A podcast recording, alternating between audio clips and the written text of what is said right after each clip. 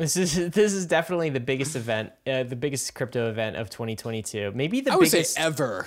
uh, right? Other than the the Genesis block of Ethereum itself, this is the most significant event since that. And so this is now now we've got uh, bullish David back. I think for for the Plus moment one to the bullish merge. side. We got three for the bear. We got one for the bull. Hey, Bankless Nation! Happy third week of March, David. What time is it? Uh, it's the Friday Bankless Weekly Roll Up Time, Ryan, where we cover the entire news that happened in the last week in crypto, which is always an ambitious endeavor, and this week is no exception. Uh, and this one is a little bit different this week, I'd say, just because you know it feels like uh, Merge Week, Ryan. I don't know why it, It feels, feels like, like- Merge Week, but it does. Merge week. Okay, that's the Ethereum merge you're talking about. Yeah. It's funny because that's still months away, Months but away. It was like everyone was talking about the merge again. Yeah, yeah Including people, us. People, it was us. Yeah. Guilty, guilty. Uh, people have decided that the next thing to focus on is the merge. Who knows? We, we have like three plus months until the merge actually comes. So, you know, maybe this is just one week and then the, the topic of next week will be a different topic. But this week, the topic of crypto Twitter was definitely the merge. Yes, we're going to talk about that Ethereum merge week. Also, the biggest NFT M&A deal ever. Yeah. Apes buy punks. I'm going to talk I'm going to interview a punk holder and see uh, how he feels about that one on today's episode. Sure. Talking about you, David. Who are you going to interview? oh, me? All right. And then they released a coin too. So I don't know what that means. We're going to talk about the ape coin as well. Zuckerberg, that's Mark Zuckerberg, also said NFTs are coming to Instagram. Big surprise. Not really. We knew he was going to do it. How is he going to do it? We'll talk about that later. Also, Stripe, the payment platform, fintech platform, jumping into crypto Huge. with both feet. Huge. Yeah. I think this is hugely underrated and probably Mm. the biggest thing that happened this week. And uh, we'll have to talk about that too. Uh, David, before we get in, we should talk about our friends at Zerion. Guys, I've loved Zerion since it launched. This is the way a bank user interface should be, except banks can't pull it off because banks are not connected to decentralized finance. Uh, you can bring your own assets to Zerion. You cannot bring them to your Wells Fargo bank account. And this is what it looks like. David, they've just added a whole bunch of multi chain features, some bridging features. Uh, tell them what's going on in Zerion these days. Well, yeah, especially as we get into this layer two world, which we have plenty to talk about this week in the weekly roll up. It's going to require infrastructure to help manage your assets, not not just the many, many more assets that you have in your Ethereum wallet versus what you have in your bank, but also in the many, many more chains that you uh, engage with, much more than just the Ethereum L1. Uh, so not only is the Ethereum L1 obviously available, but all of the Ethereum layer twos like Arbitrum and Optimism, and also the alternative EVM compatible layer ones like Avalanche and um, the other ones. and so, depending on whatever chain that you are on or whatever asset that you prefer, Zerion's the place for you to go and manage all of your crypto finance. Uh, it's just, you know, things that your bank could never do, Zerion does for you. Really cool too, as well. Being able to bridge from one chain to another. If you want to go to ETH to Polygon in a hurry, you can do that in uh, Zerion. You can also view all of your NFTs. Lots of cool stuff going on in Zerion. So, guys, check that out. There is a link in the show notes where you can connect your wallet to Zerion and get started. All right, David. This couldn't be your wallet, Ryan. You, that's way too sophisticated NFTs for you. oh, this is sophisticated, huh?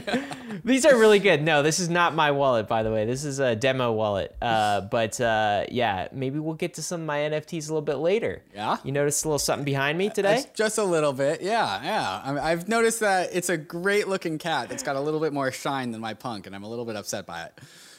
It, it- you know, it starts as a cat, and who knows what other animal it could turn into? Maybe something with a shell. I don't know. We'll see a little bit later today. But let's Ryan first started with turtles, markets. graduated to MFers, and now is at cats. He's starting to get into the blue chips, folks. Yeah, I'm working my way up here. Um, I'm learning. Okay. Mm-hmm.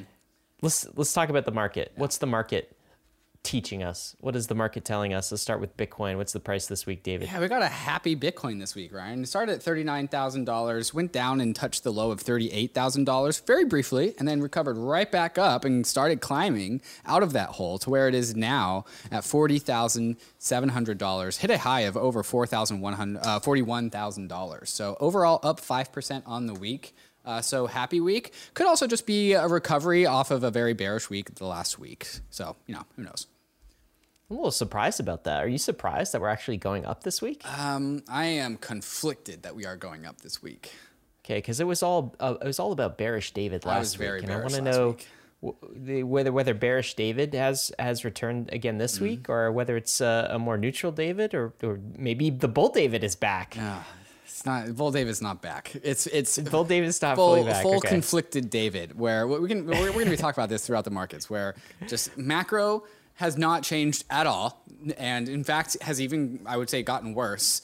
Uh, meanwhile, like the merge is just so bullish. Like how do you how do I square these things? I just don't know. you just buy more ETH is what you do. but speaking of which, tell us what the ETH price is doing this week. Yeah, ETH started the week at two thousand six hundred dollars, hit a low of two thousand five hundred ish dollars, and then climbed right back up out of that to where it is now at two thousand eight hundred dollars. Uh, especially in the last twenty four hours at the time of recording. This is we always record these as, as Thursday morning, by the way. Um, uh, so uh, where it is now is is up from two thousand five hundred, basically just twenty four hours ago, or two thousand six hundred to two thousand eight hundred, kind of climbing out of that hole that it set. Uh, and then if you kind of just zoom out, Ryan, there's a, there's another chart that we have uh, available. I, I don't know if you pulled it up. Yeah, uh, this is the the creator of the of these charts who drew these lines would like us to inform you that these are just meme lines, and that's really all TA is. It's meme lines. But if you know if you know Bankless, we know that memes are real. Uh, there's a there's a, a triangle. There's a triangle here, and uh, the 2,800 level of ETH price is poking through that triangle, and that has been a descending uh, lin- a descending line from where it was at the start of the year for like three to four months of ETH price just descending on this line, uh, and it's poking through. It's poking through, saying, "Hey, what's up on the on the upside of this line?" Um, so who it- knows? it's it's it's trying to figure out what merge week means for the price of ETH. Yes, I mean, that's that's what what's going on. But how about the ETH to Bitcoin ratio? Because this is our bull market bear market indicator. When ratio goes up, Mm-hmm. we're generally more bullish. When ratio goes down, more bearish. Uh, and it's up this week. Yeah, it's up this week, and you can see that line that I was talking about. That basically started towards the end of December, where the merge hit the high of, or excuse me, the merge, the ETH BTC ratio hit the high of like what looks like 0.086 in December, and then it has had that linear line down, setting lower highs, and uh, just basically for the last like four months. So started at point like 088 in like January is at 0.082 in February is at 0.0 like 75 to where it bottomed at basically 0.064 but since hitting that bottom at 0.064 we have climbed back out to 0.068 so you know like there there's a, a shape being formed here and we actually got some charty chart stuff to look at with that too uh, so this is uh, what is called a, a channel, uh, and so uh, we touched the bottom of that channel in, earlier last week, uh, and we have bounced off of it. And so if you are perhaps a trader, you are looking at how Ether is in the bottom of this channel, heading heading back towards the top of his channel. So if it continues that, uh, you know, bullish, bullish.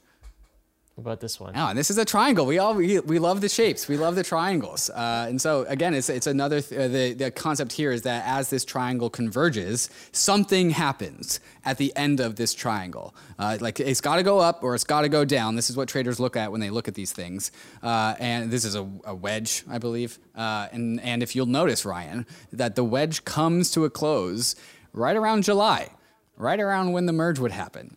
Uh, and so things are lining up. Like uh, I don't pay attention to TA too much, but I do know that there are real reasons to look at it. Uh, and when you see an inflection point happening around the same time as something very, very fundamental, that is interesting. That's an interesting thing to look at.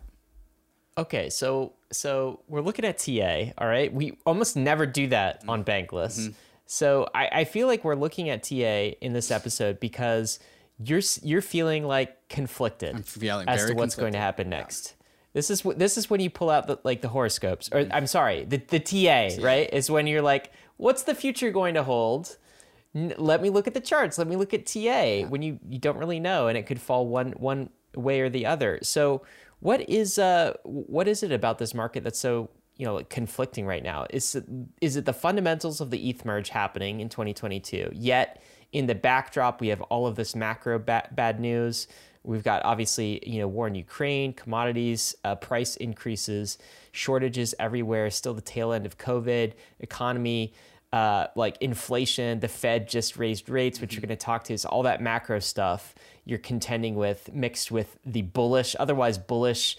Uh, specifically Ethereum news. Is that what's going on in your mind here? Yeah, that's a, that's a pretty good summary. Uh, I, I talked about this on last week where there's so many things about the current crypto markets, talking just about crypto right now, that are reminiscent of the end of the cycle last year. Like last last gasps of the mania for people to just la- grab their last amount of hype and, and attention so they can exit. You said last year. Do you do you mean like last, cycle, like, 2018? last cycle, right? Yeah, like Yep. super cringy ICOs, and people were just participating in them because that was just like the leftover energy. And like now we're seeing. We'll, we'll talk about this when we talk about the ape coin, but like.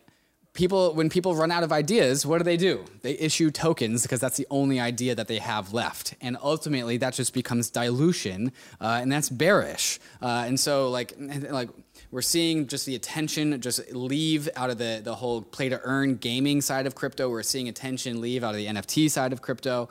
Uh, we're seeing people just hanging on on these desperate attempts for, for attention. And so, so much of the crypto industry just feels like it has lost the tailwinds.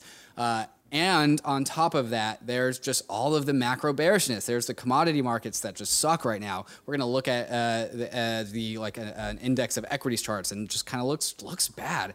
And meanwhile, like like Putin is scared and in a corner, and like that's volatile. And so like you know that you know that meme Ryan of like that that the building that's toppling over, and there are like three steel beams that are holding it up. Like that Yeah. feels like the the world, and the beams that are holding it up are is the merge. And so like there's an infinity number of like bearish things going on, but the merge is so bullish, and I don't know what to do about it. Well, uh, maybe we'll find it out by the end of this episode once we go through the the merge. How you're feeling at the end of this, David? But yeah, I I understand the conflict here. Um, let's talk about the bed index because this is a nice blend. DeFi, Bitcoin, and ETH. What are we looking at on the week? Yeah, started the week at $101, ending the week at $103.78. So up like four or five percent on the week, three or four percent on the week. Um, modestly up. Modestly up. Let's let's let's switch to some of this macro stuff for a minute in our in I guess our Fed Watch uh, segment. So Powell came out this week. Turns out he is more hawkish than the market expected. I don't know what I expected. I, I kind of expected him to be hawkish in the face of inflation. Hawkish means looking to raise rates, looking to um, get a bit tighter on monetary policy these days. Uh, so the big news is they are increasing, the Fed is increasing its uh, interest rate by 25 basis points, so a quarter of a percent. I believe that's happening sometime in March. Uh, I'm not sure exactly. There's some other things we can get into, but what do you think this means high level? I thought this was expected. I thought the Fed the Fed raising by 0.25% was like viewable from a long way off. So I kind of been confused as to how the hawkishness interpretation came about. Yeah, I guess maybe some people thought that given events in Ukraine, Mm. that the Fed might sort of change their their position. Worried about like the the R word has been used recently with commodity prices uh, increasing, the recession word, and of course they have to balance inflation with the the threat and fear uh, uh, of recession. So uh, this is the this is also the first increase since 2018. I'd forgotten it's been that long, so that's a big deal. Yeah, so we were just the Fed was just getting into raising interest rates post I believe 2008 or something, uh, and started doing that in 18. Yeah. And then boom, COVID, and then they just Right. scrapped those plans. And then now Right. they're start they were about to start to raise interest rates, and then boom, Russia invades Ukraine. Uh, but now this time it looks like they are not stopping the raising of interest rates because of the invasion. So maybe that's the hawkishness. Is like, oh, they didn't give us another free ride. I guess That's yeah. the take so far. Apparently, his language is um, they outlined seven more hikes this year. So, seven more hikes this year, and then four hikes, interest rate hikes in 2023. So, next year. Uh, they're also planning to run down their balance sheet a little bit. So, that's kind of equivalent to another hike, um, discharging some assets from, from the balance sheet. So discharging And- assets from the balance sheet was one of the reasons why the whole entire market turned over in December and January, and and we've been bearish ever since because people were like, "Oh, that's actually way more aggressive in terms of interest rates increases than we ever kind of accounted for," and the markets have been bearish ever since. Exactly. And you know, people are look, people are asking the Fed to do something about inflation. Right. Like that's that's coming from politicians now too. Um, but Powell also hinted that if they did 11 hikes, uh, this year that that would not cause a recession. He, he used the words no recession because he said aggregate demand is strong, tight labor market, there's a tight uh, labor market, and household balance sheets are strong. So he doesn't think that these rate hikes and this more ag- like ag- aggressive monetary policy you know, contraction will actually lead to a recession. That's an interesting take. And of course, look, the Fed can change its mind at any time. Like between this meeting and next meeting could be a totally different story. But this is a new message coming out of the Fed. Do you remember six months ago uh, or so, the, the, the big story on, on the roll ups about the Fed's action was like completely ignoring inflation. Right. Like it's um it's only temporary. Transitory. It, Yeah. transitory inflation and now this is a complete direction Right. change which is like oh inflation's here and we have to fight it and not less than six six months later this is the new message coming out of the fed so that's interesting in and of itself Well, I mean, it sounds like they've done their research. They've certainly done more research than I have because I didn't measure like the average like uh, cash on hand for the average American household. But at the same time, like the, the the game of controlling inflation and interest rates is such a game of game theory. So like the Fed is like, oh yeah, we're going to raise interest rates like seven more times in 2022, but in the back office they could be like, all right guys, we're going to tell everyone that we're going to raise interest rates seven times in 2022, Exactly. and maybe we're actually only going to do it four times. And so the market is actually also playing the game theory game. Is like, all right, so that's what they said. But what do you think they're really going to do? And like it just throws everything into a ridiculous mess. And that is why people should not be in charge of the value of money. Anyways, Yeah, well, it, another story there, but uh, this is what equities are doing. I think this is an interesting chart from a from a macro perspective. But what are you seeing in this chart? This is, I believe, this is a composite index uh, from from the Nasdaq. Basically, looks like a you know I don't know, a twenty year or something. Long long very time very horizon. long time horizons. Yeah. So every single candle is one month. So very very long time horizon. I, th- I think we actually accidentally cut out the bottom of the the the chart, but you can see when COVID happened. Uh, and then you can kind of see when the 2008 crash happened. Uh, yeah, bad. Uh, and as you look very, very recently, you, like there are three, maybe four examples of like a bunch of red on this chart, and one of them is in the last like four months. Uh, we've had like I think I see four, three or four monthly red candles in the last four months, and when you look at how fast this is a this is a, a Nasdaq Composite Index. When you look how fast it's gone up in the last like two years, you I see that I'm like pretty fearful about how much room there is to go down, uh, and when like we've we've noticed crypto be super correlated to traditional stock markets and the rest of the macro markets, and so if that does like turn over as it's looking like it's currently doing without any sort of recovery, like that makes me scared. That makes me scared, especially when there's a war in Europe. Uh, yeah, equities could have a, a ways to drop, is what you're saying. Yes, basically. that's exactly what I'm saying. Um, well, speaking of dropping, this is a chart we don't often look at. We used to. It's so sad. we used to look at Here's why chart. we don't look at Uh, this chart anymore. Absolute demolishing. So we are looking what at we are this looking chart? at the DPI ETH chart, the DeFi, the value of a DeFi aggregate in ETH terms. Uh, we used to look at this chart a lot, uh, but it kept on going down every single week, and so it stopped being alpha and started being depressing. I think the last time the last time we reported it, it was something in like 0.065 DPI per ETH, and now we are down to 0.055. Uh, so And this is really since like DeFi summer, Yeah. basically. It has not Um, let me see if I can max this out. Well, you know, I had some recovery, I suppose, earlier in the year. A little bit of recovery, and th- this is this is kind of the fake out. Like Yeah. you know, we thought DeFi was was back on the rise again, um, but it didn't happen. At least relative to ETH, and uh, it's just bleeding. Mm-hmm. It's just completely bleeding out uh, as compared to ETH right now, and ETH is retaining, sucking in more value. What do you think? Like, do you think this ever changes? I mean, now people go to the opposite end of the spectrum. 18 months ago, the narrative was it's all about DeFi. All you need is Bitcoin and DeFi tokens Mm-hmm. and no ETH. Those are the things that are going to accrue value. Now it's kind of flipped a little bit where people are saying ETH is forever You Don't even going need to Bitcoin, gain you just need value. ETH. you don't.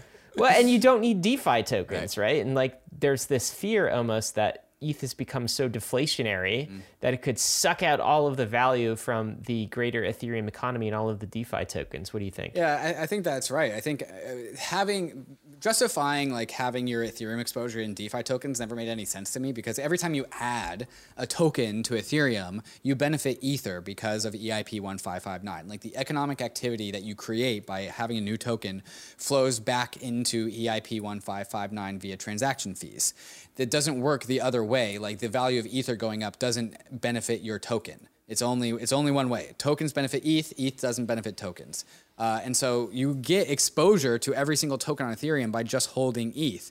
And so, like when you look at the DeFi bleed versus ETH, it's kind of what you would expect, especially when a lot of DeFi has high issuance from yield farming versus Ether, which is quote unquote deflationary, not not in practice but in theory, and in later in practice. This is kind of what you would expect. This is what happens when when your base money is deflationary. Everything else kind of goes to zero in relation to it. But do you think this will happen forever? Like, surely DeFi tokens will have a resurgence, won't they? Yeah, they can have a resurgence, but then it can continue to still happen forever, Ryan. Like, like we, we could have a bullish year for DeFi tokens, and then once again, it can resume its towards zero trend versus Ether. I think personally, I think that what's going to shake out is, is somewhat in the middle, right? It's like I think that now we're now we're on the other That's not a side spicy of the take narrative at all. switch. I just think I just think that like um, we're like we go overboard on on narratives, right? So in one direction it was like ETH is going to have no value and it's all DeFi tokens. Now we're probably on the other side of that pendulum swing where everyone's like, well, ETH is going to slurp out all of the value of DeFi. There won't ever be like DeFi tokens that are accruing value relative to ETH. And I kind of think that's the time you want to start looking at DeFi a bit more aggressively, right? Um, it's it's hard when you are denominating your returns in ETH to do that. Right. But I do think there are going to be some real winners and some real champions on the DeFi side that that gain relative to ETH. But there's one I think compounding factor here that we have to figure out, and we haven't figured this out yet.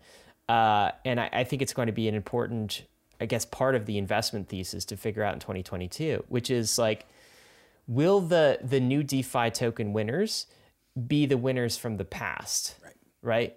Like, there was this idea that we'd have a bunch of blue chip uh, DeFi tokens that would continue to grow and expand. But what if what if the turnover is a lot tighter? Right. Like what if the the winners on Ethereum are not going to be the same as like the winners in the L2 ecosystem or the winners on alternative chains? What if they're all of these new separate winners and how do you like bake that into the calculation? Because even the DPI, it's just really the Ethereum blue chip Right. Tokens, the biggest uh, tokens by um, by value there. So that's another piece of the puzzle I think to sort out, and I, I don't think the market has figured that out either, which is why the prices are uh, are so depressed too. Yeah, yeah, and I, I have similar thoughts about the NFT ecosystem. Is that like NFTs as a whole can be bullish, but that's just because people are rotating from one NFT to another to another, and this like the NFT ecosystem is really just this Schelling point game as to which is the next NFT that's going to be hot, right? And you, we, Right. we leave all the other previous ones behind, and like the a- the aggregate DeFi market cap could certainly grow, and perhaps it can even grow faster than the ETH market cap, but that doesn't actually mean that that's instantiated into a single asset that you can purchase because the growth Exactly. happens in or new even a single even a single index Yeah, right. is is hard to capture at all Right. Mm-hmm. and you know it's not capturing it all that's what you know dpi is not capturing And that's at all. why there's always Uh. alpha on the margins of DeFi because not even the D, the indices are going to be able to capture the upsides from these new tokens because for every good winner of a token there's going to be 100 negative like bad tokens that the indexes like you can't just accept all of them. And so like that's always why there's going to be investment into DeFi is because there's alpha at the margins uh, and then by the time it gets into the indices like you pro- probably the alpha is probably already taken. Yeah absolutely well just more work to do here uh, And that's why you obviously buy more ETH. research to do yeah that is the simplest approach i mean you do get an index of exposure to everything speaking of eth prices Mm-hmm. one price that like in ETH, ethereum economy that is down is ethereum gas prices Mm-hmm. this is a fantastic uh, dashboard on dune analytics created by uh, hildo no hildobby. Dobby. hildobby.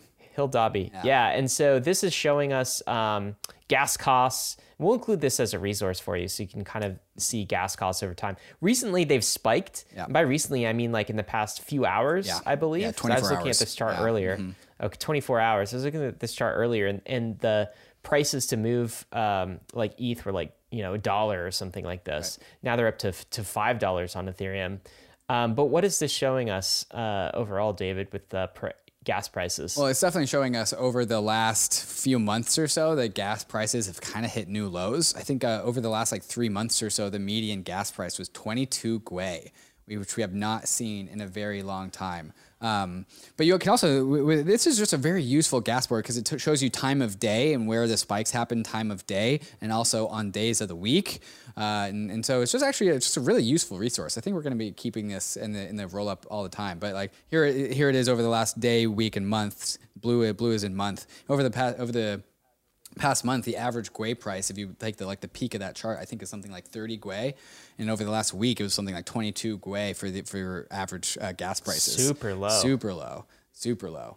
Um, uh, but then, like the the market movements today, as long as, along with the Bored Apes uh, token, which we'll talk about later, uh, we definitely saw a spike above 175 Gwei. So you know, there's always life somewhere.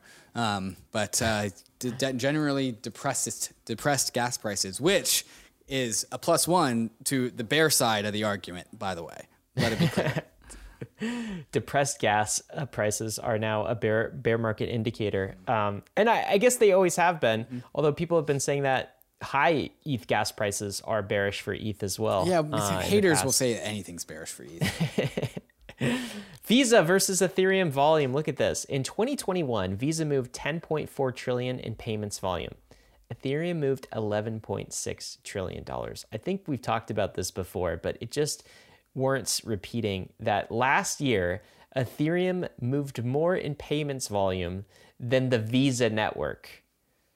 That's aggregate of ETH to- and ETH tokens and stablecoins and everything else on Ethereum.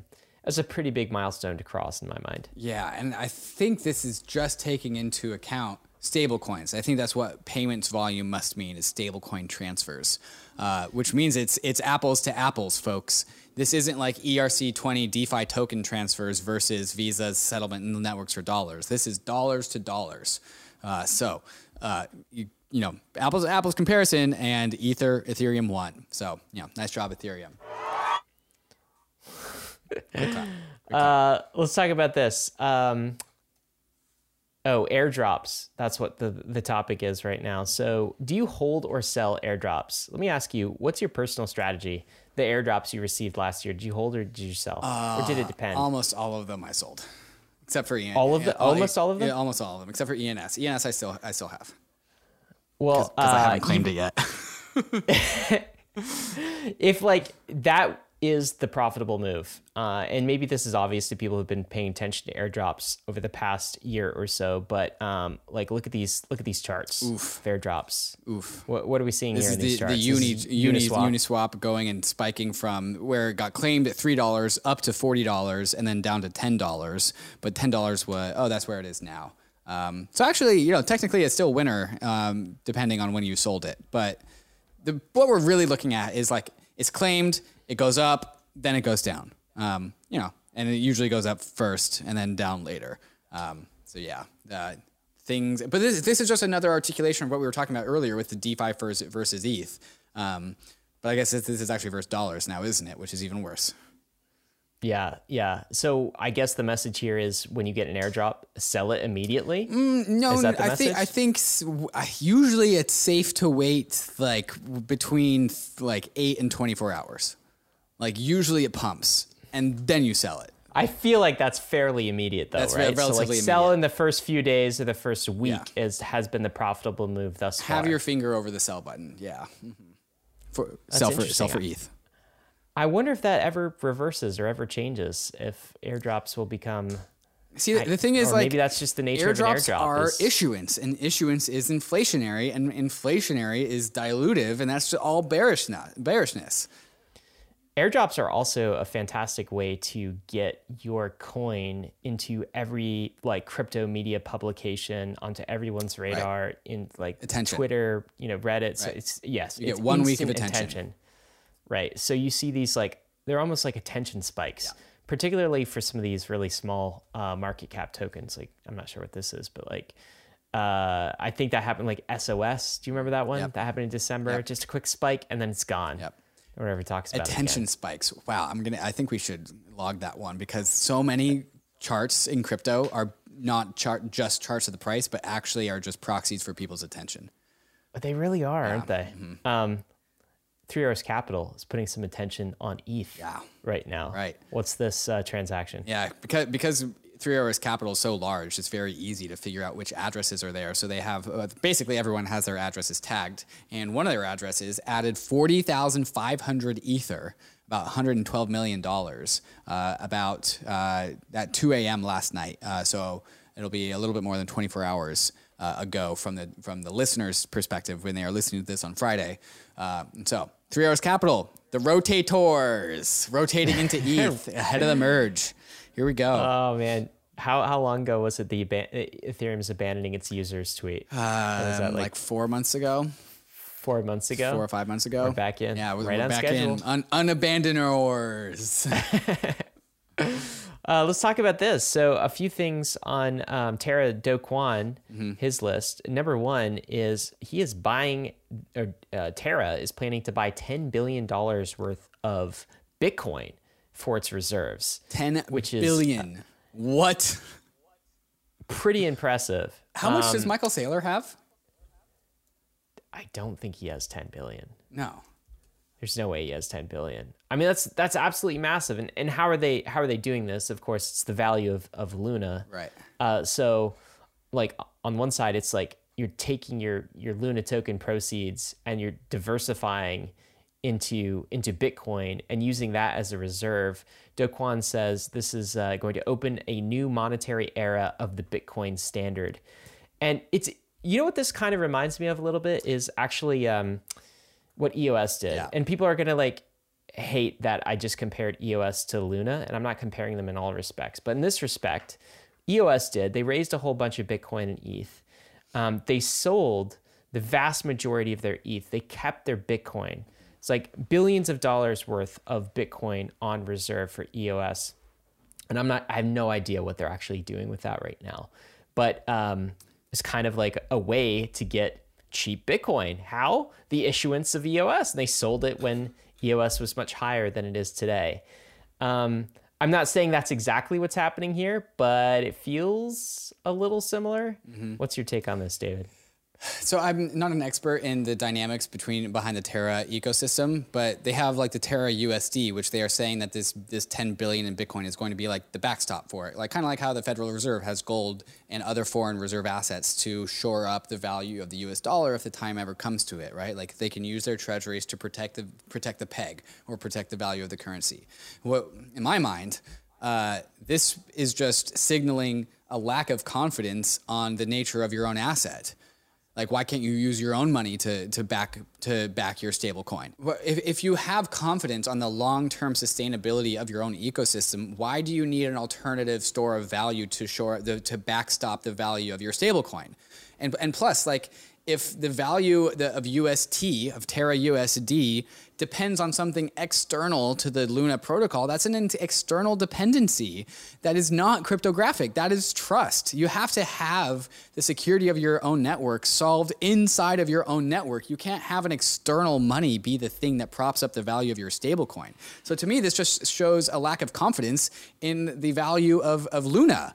Uh, because they have to go elsewhere to have their store of value, uh, and that's exactly it depends. So, it you know what you know what it it it um I guess it seems like to me is it feels a bit more like you sold stocks to buy some money, Mm-hmm. right? It's like this is why I've always thought that that Luna and the Terra ecosystem is a bit more on the like fintech side of the spectrum Right. than than like an Ethereum or or Bitcoin are on kind of the the hard sound money end of the spectrum, right? And I guess from Terra's perspective, if you don't think the Luna Luna coin is actually like money, a monetary asset, then what you're doing is you're taking some of your equity, almost like some of your stock, and you are exchanging that for a real money, like a, a much harder money. And and you're kind of doing the the fintech play too, because you're like sort of holding that to backstop your your assets. So I guess maybe it makes sense from from that perspective. But that it perspective also- itself doesn't make sense. I mean, we're not here for like new fintech. Right. Um, We are here is- for the cryptographic futures with no external dependencies.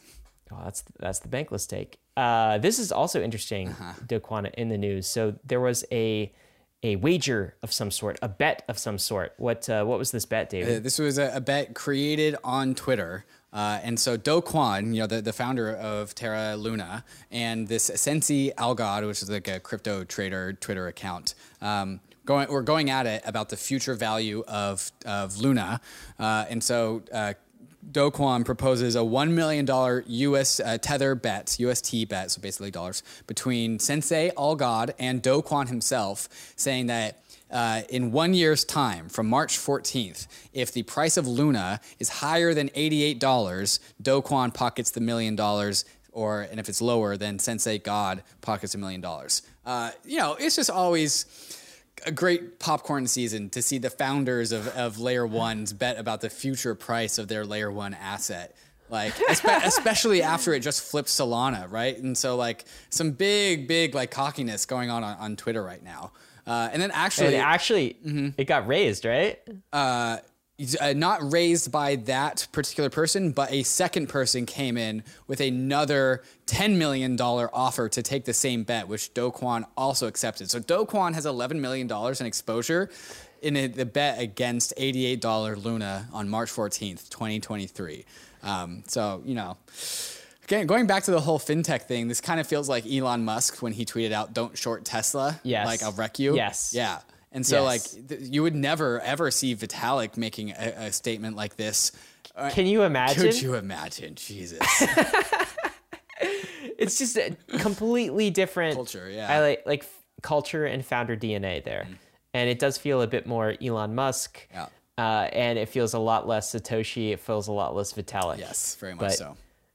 Is what it is. I'm sorry, you know? but when you That's- when I see going fou- L1 founders making t- 11 million dollar bets against the value of their assets in one year, I am Don't tell me it makes you of bearish. the whole industry. that is a bearish signal. We are plus two to the bear side You of the what? equation today.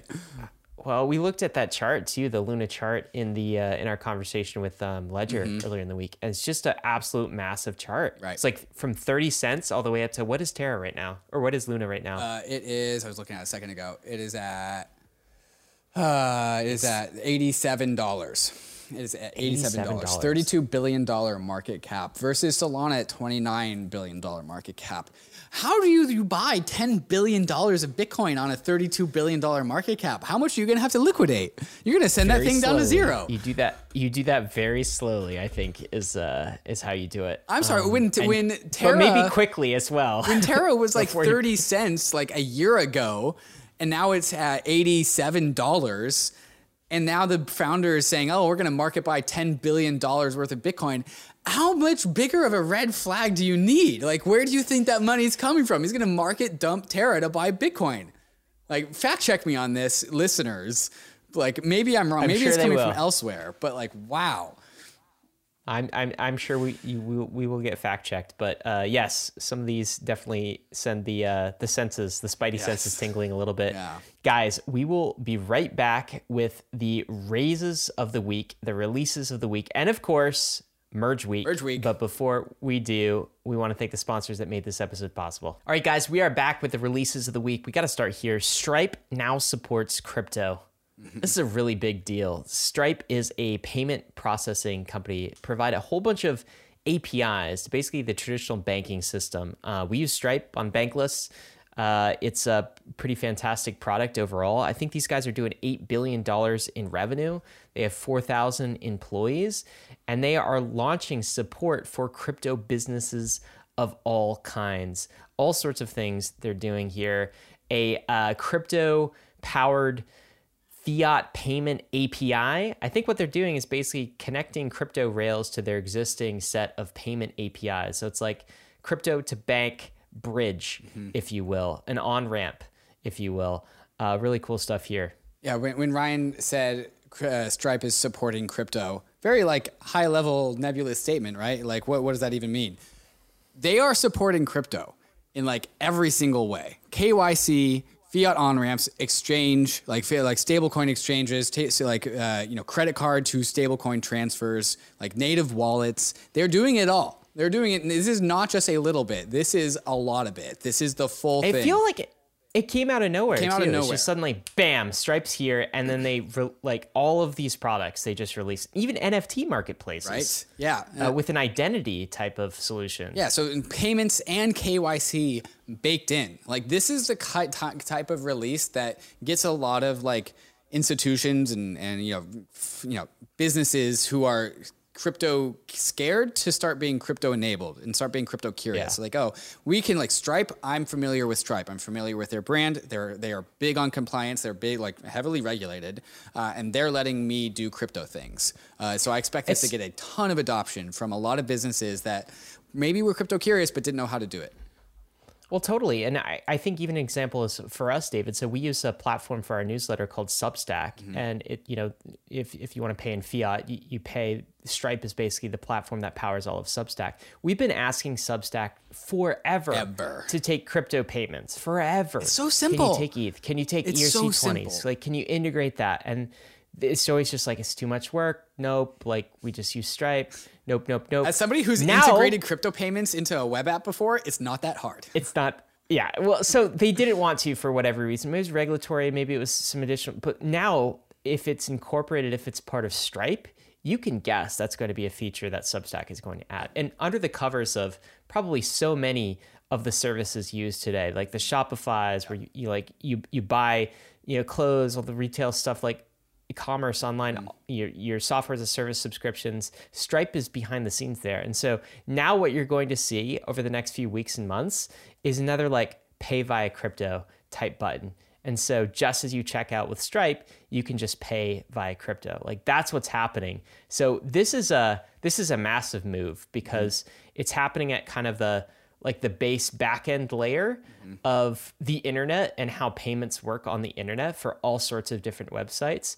And this is just I we call it the DeFi mullet thesis, right? This is just crypto like getting in the back there and having fintech, the you know the stripes of the world be be the front end for them. So it's really cool to see. Yeah, we are having uh, the crypto lead at Stripe on the podcast later in the month after. They said we wanted to get them on for this coming Tuesday State of the Nation, and they were like, no, we still have a number of announcements and releases to get out the door. So let's come in about in, in, in one month's time after those get released. So there's more coming out of Stripe. there, there is your Bankless Alpha. More coming out of Stripe. That's super impressive. Uh, speaking of impressive, Aave V3, they just launched. What is included in Aave's? Yeah, that deserves applause, guys. Aave V3 is right. here. What's it include, David? Oh, it's got so much stuff, Ryan. A bunch of just like quality of life features and upgrades, I would say. Uh, so it's not like anything. It's, it's still a money market. That didn't change, but like basically everything under the hood has gotten a, an improvement. So uh, you can do cross-chain transactions. So Aave is going to be on basically every single EVM chain, whether it's a rollup or another L1, uh, and you can go from Aave to Aave to Aave directly through the web app through this thing called Portal. Uh, they also have what they're calling high efficiency mode, which just unlocks more capital effic- efficiency, more borrowing power. Uh, isolation mode, which allows assets to get listed that doesn't have um, second or third order consequences to the rest of the Aave markets. So maybe some high risk token comes in, but they don't want the the uh, the collateral backing that thing to have contagion risk to the rest of the market. Uh, so they have kind of like you know compartmentalized markets. That's cool. More gas optimizations, which they say are reducing gas by 20 to 5 to 50, uh, 20 to 25 percent. Um, and uh, additional like risk management tools and uh, various things like that. So you can read more in their blog, uh, and or just go ahead and use Aave v3 on on uh, any of your preferred layer twos. It's actually not on Ethereum mainnet yet, though. That's kind of the last they're getting to. So their their their deployment approach is super interesting. They they hit all of the alternative uh, layer ones that have EVM support, so the Phantoms and the Avalanches and the Harmonies of the world, and then also the layer twos like Arbitrum and Optimism, and uh, and Polygon. But they've not yet deployed on Ethereum mainnet. They're almost using these these other um, uh, you know side chains and layer twos as uh, kind of a not quite a test environment, but their their initial release environment before they deploy to Ethereum. But the cool thing about this too is right out of the gate, you can access Aave v3 on uh, one inch Paraswap, Zerion, which you talked about earlier, Zapper, DeBank, any other interface you use and uh, wallet you use. So it's like a quick roll up and a rollout and deployment here, which is really awesome to see. But they weren't the only ones no. that just released a point upgrade. So Alchemix V2 is here. Yes. We like it. We like it. Should we go into uh, uh Alchemix V2? V2 is cool. Yeah, tell us. Because there's just more uh, vaults, I would say, I, I, think is the big upgrade. Like uh, there, you have different uh, possibilities with the collaterals that you want to put into Alchemix. So V2 allows for the arbitrary number of collateral tokens and also new yield strategies. So you get to pick your own collateral and you get to pick your own yield strategy so you can kind of custom fit how the Alchemix protocol works from you. Uh, token adapters are written and audited for V2 and they can add an ever increasing selection of yield providers for your deposits on Alchemix. So Alchemix uses Yearn to get yield, but now they are also opening up direct markets into Aave or into Com compound so you can source your yield from a specific part of DeFi with a specific stablecoin. Uh, and so just a lot more composability and a lot more um, uh, just user power. Uh, and that's what these applications are supposed to do is bestow power upon the users. And that's what Alchemix V2 what's, is all what, about. What's the high level for what Alchemix does for people mm. who aren't familiar with it? Yeah, so it is a, a loan. It's a it's like you can get your interest payments paid to you up front. So you can you, you put stable coins in and then you can borrow stable coins against your stable coins. And the stable coins that you deposited earn yield and they just like it's kind of like a proxy for Yearn, right? So like right now, like Yearn's like three percent. You put a, uh, like ten thousand dollars into into Alchemix, uh, and you get that three percent because it's yield farming your stablecoins in Yearn. But then Alchemix lets you borrow up to fifty percent of your deposited stablecoins, and so you put it put like ten thousand dollars in, you can uh, borrow five thousand dollars and go do whatever with it, while that ten thousand dollars is earning yield in DeFi. What you can also do is you can take that $5,000 that you borrowed from Alchemix and you can put it back into Alchemix. So you can get off of $10,000 of deposits, you can get like $15,000 worth of stablecoin yield. So it's a way to juice up your yield. You can also do this with ETH, um, but it's basically a way to get your, your so that like $5,000 that you borrowed, uh, I mean, you you lock up you lock up ten thousand dollars, but that's like technically five thousand dollars of interest payments that are paid to you up front that you can go yeah, do stuff with. It's something you can't do in the real world, right? right? Because totally. like it's the ability to pull forward all of these interest payments mm-hmm. and receive it in one lump sum, right. and then go do whatever you what whatever you want mm-hmm. with that lump sum. Mm-hmm. Um, it's pretty wild, um, pretty cool. Okay, so uh, Coinbase they are also testing f- uh, fee-free trading. Yeah, this is actually kind apparently. of a big deal. Yeah. Yeah. So what's this uh, this subtitle here? I think is important. Trading fees have historically historically made up the bulk of Coinbase's revenue, but they're trying to diversify it, their business lines, so no longer being dependent on fees. Mm-hmm for trading and, and switching out their, their business model a little bit. What do you think this means? Yeah, the trading fees, transaction fees on, on exchanges has always been the dominant source of revenue for everything. For FTX, Coinbase, Gemini, like like basis points of fees on the trade. Uh, but I mean, this, the crypto industry is so hyper competitive that these fees have compressed, especially as more and more exchanges have come online and really competed with each other. And so, like, what is the ultimate form of compression? Is going to zero, but then instead, the way that you get revenue is by subs- uh, charging a subscription model. So, this is a subscription model. You can now subscribe to Coinbase in order to get fee free trading. This has actually been in the works for a while, and they finally released it. But I bet you this is not going to be the last time that we see a subscription model for exchanges, so you can get fee fee free trading. That's kind of a hard thing to say. I hope I don't have it's, to say that. It was hard times. to say, man. Yeah, fee free trading. Um, this is something new as well. Crypto sleuthing firm Chainalysis. Sleuthing. You've heard us talk about them before. That's a good term for what they are. Is basically they they look at the blockchain, all of these transactions, they, they, try to de- de-anonymize it and yeah they basically they sell it to government agencies or exchanges whoever else needs to know they are launching sanctions screening tools mm-hmm. for defi for daos sanctions screening tools this headline makes me very uncomfortable. Yeah. I do not love this headline. Okay, so there, there's two uh, products that they've released. One is on chain, one's off chain. Uh, so the off chain one is an API designed for web and mobile apps and web servicers, users can receive an API key, which they can check if an address of interest is on the sanctions list or not. So basically, you get to automate, like, hey, this is Ethereum address just signed up for my web app. is it on the sanctions list? And Coinbase or uh, Chainalysis can come back and say yes or no. You can also they also are offering an on-chain oracle for smart contracts. So smart contracts can basically have this same check. It's like smart contract, like money just gets deposited into, into a smart contract. That smart contract pings the Chainalysis uh, uh, on-chain oracle and says, "Hey, is this is this address on the API uh, the the sanctions list?" And the the smart contract oracle on Ethereum will ping you yes or no. Um, how do you feel about that, Ryan? I feel terrible. I think it's terrible. I I hate this. Yeah. I hate that this exists. Now, of course, like protocols can, you know, uh, pr- protocols aren't necessarily integrating this, Mm-hmm. right? Um, and there can be wallets that integrate it, uh, or or choose not to.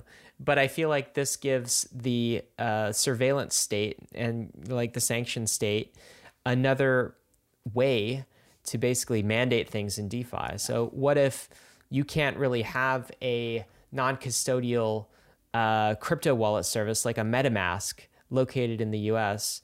unless it is doing this, you know, sanction checking with Chainalysis, unless it has that feature, and then it's very easy for like third parties, government states to create a list of ETH addresses that are blacklisted for whatever reason, right? Uh, maybe it's for a good reason, maybe it's not for a good reason.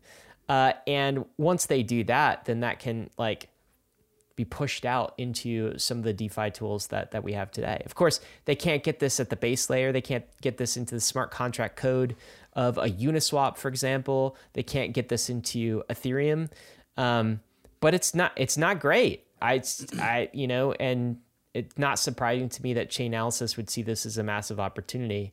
But um, I guess AML DeFi is coming this year. Like it's Sweet. it's probably here. Sick. I'm looking forward to it.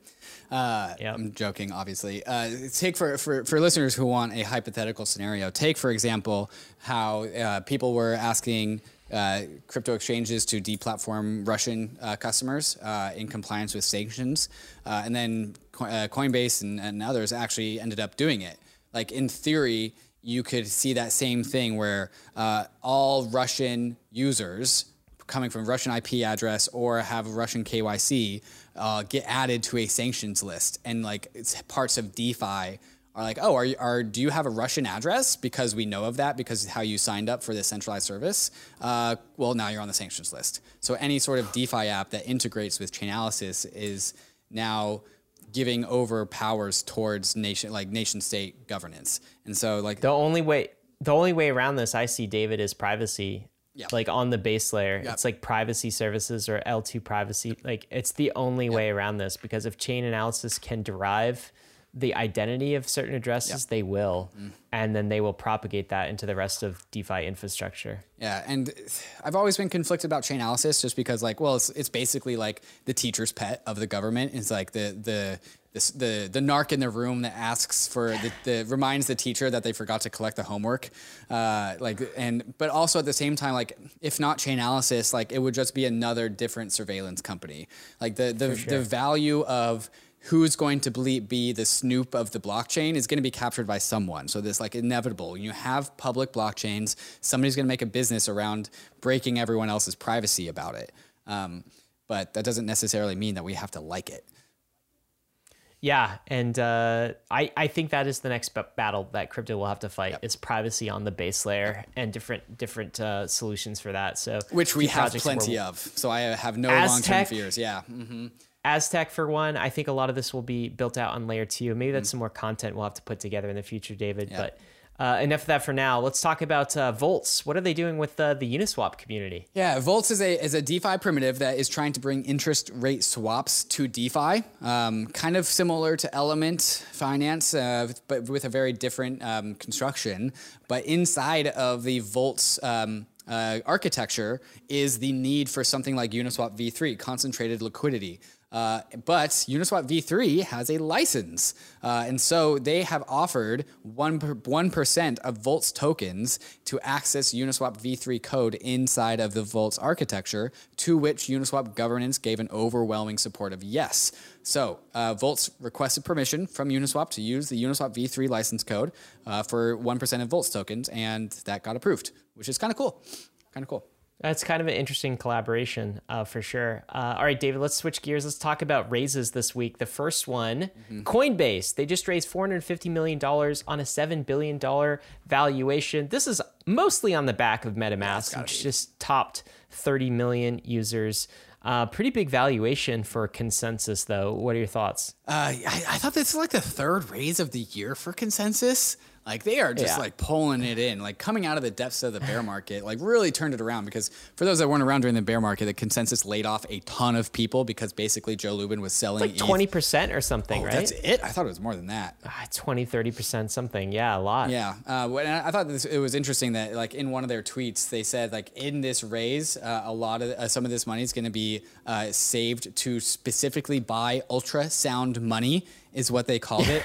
All proceeds from this round will be converted to ETH to further build ConsenSys's ultrasound money position as a rebalance to rebalance its That's ETH awesome. to fiat ratio in lines with ConsenSys's treasury strategy. So they drained their ETH treasury in 2018 Gotta trying to fund the company and now they're buying it back uh, so like they were kind of the reason why eth went to $80 um, but now they're buying it back at whatever the price is now $2800 yeah, and they're doing some great work too with uh, obviously with MetaMask and some of these things. So I'm glad they continue to be to be well funded. Uh, all right, speaking of well funded raises, here's another one. Optimism they just raised at a uh, over one billion dollar valuation. I'm not sure how much the valuation is here, David, but Optimism, of course, a EVM compatible layer two. Pretty awesome that they're getting funded as well. Oh, not just EVM compatible, Ryan, but EVM equivalent. Uh, a six one point six five billion dollar valuation. Paradigm and A16Z.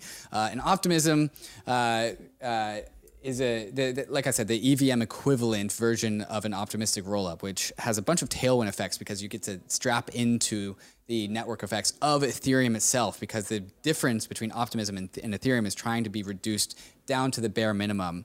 And they're also having a very uh, public goods ethos aligned culture with Ethereum itself. So here's a quote from Jing, the CEO. We are making revenue out of the uh, sequencing for, for the optimism layer two.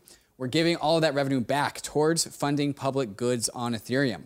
We don't want to say that we want to uh, want to be decentralized. We also want to show the community that we're setting up our own incentives to be compatible with that. So they are innovating on this thing called retroactive public goods funding. Uh, and if you want to learn more about that, we actually did a show. Uh, I did a show with um, with Austin Griffith where we unpacked public goods funding. So there's more details all about that there. Uh, everyone's really hyped about Optimism. Really nice to see them getting get the funding to take their project for the rest of the way because it's super super ambitious uh, and they deserve it all. Uh, Starkware next uh, at six billion dollar valuation. They just raised a um, let's see, hundred million dollars after just receiving a fifty dollar a fifty million dollar valuation. That was just a, a few months ago at a mm-hmm. two billion dollar valuation, Series C. That was in November. Uh, so layer twos continue to be well funded. Mm-hmm. Um, Solana uh, based NFT, uh, uh an NFT marketplace on Solana called Eden just raised a $27 million Series A. This feels kind of like the the OpenSea mm-hmm. of Solana. Filling that niche. Uh, yeah, filling that niche. They've got like 90% of market share of, of NFTs on Solana. What's interesting about this, I think, is the question of will every single independent uh, chain and ecosystem, may, maybe layer two, will they have their own category winners and sets of apps? Will they have their own OpenSeas, their own, you know, Uniswaps, automated market makers, their own Aaves that are separate and distinct from the ones that have won out on Ethereum? What do you think about that? Uh, well, I know for a fact that OpenSea shall be integrating Solana in the future, uh, and so maybe there's like the the niche NFT marketplaces, like the the uh, indie NFT marketplaces that are specific to the chain that like the chain loyalists like, and then there's going to be OpenSea. So it, you're predicting some kind of a convergence there. Then it's like yeah. basically the the category winners on Ethereum, the EVM ecosystems will go tackle all of these other chains one by one and, and go to war with these, uh, you know, these these local winners mm-hmm. in every single chain interesting to see. Probably some consolidation there too, as Certainly. Uh, Certainly. as that all plays out. Uh, a new layer one has just been funded as well. A $200 million strategic investment led by A16Z, KD Han, uh, Multicoin, of course, Three Arrows Capital, FTX Ventures, Coinbase Ventures, all in a new layer one. called Aptos. This layer one is actually spun out of some of the initiatives, I, the early days of um, the, the Libra and Diem project from, from Facebook, now called Meta. They were talking about releasing an entirely separate chain. And they actually uh, developed a whole bunch of, like, put together a whole bunch of work. There's a whole project, open source projects about this, a whole tech stack. That project is now kind of end of life. But this team, this Aptos team, is sort of picking that up, uh, up where Facebook left off, and they're trying to bring another layer one to market. Um, how many times do you think this play can work, David? Another layer one, like, are we just going to have new layer ones pop up every every couple of years or so? What's what's happening here? Uh, this once again reminds me of when people were still issuing ICOs, like three quarters into 2018 after it was so obvious that it was the ICO mania was over. So Ryan, this is three now wow, three points towards the bear market thesis. It's too late in the cycle to be raising money for an L for a new L1, especially one that came out of Libra slash Diem, which never even got off the, the ground in the first place. Uh, and so I think they're just raising money off that branding, but that is just my anti L new L1 take, I guess. I uh, I read Kyle Samani's post on Multicoin Yeah. about this, and Monolith it was coin? it it just re- well look man, it reminded me a lot of his uh, the pieces he's written about Solana Yeah. and the virtues of Solana, which is interesting to me. And the one thing I will say is I don't think any of these VCs or investors have a lot of chain loyalty.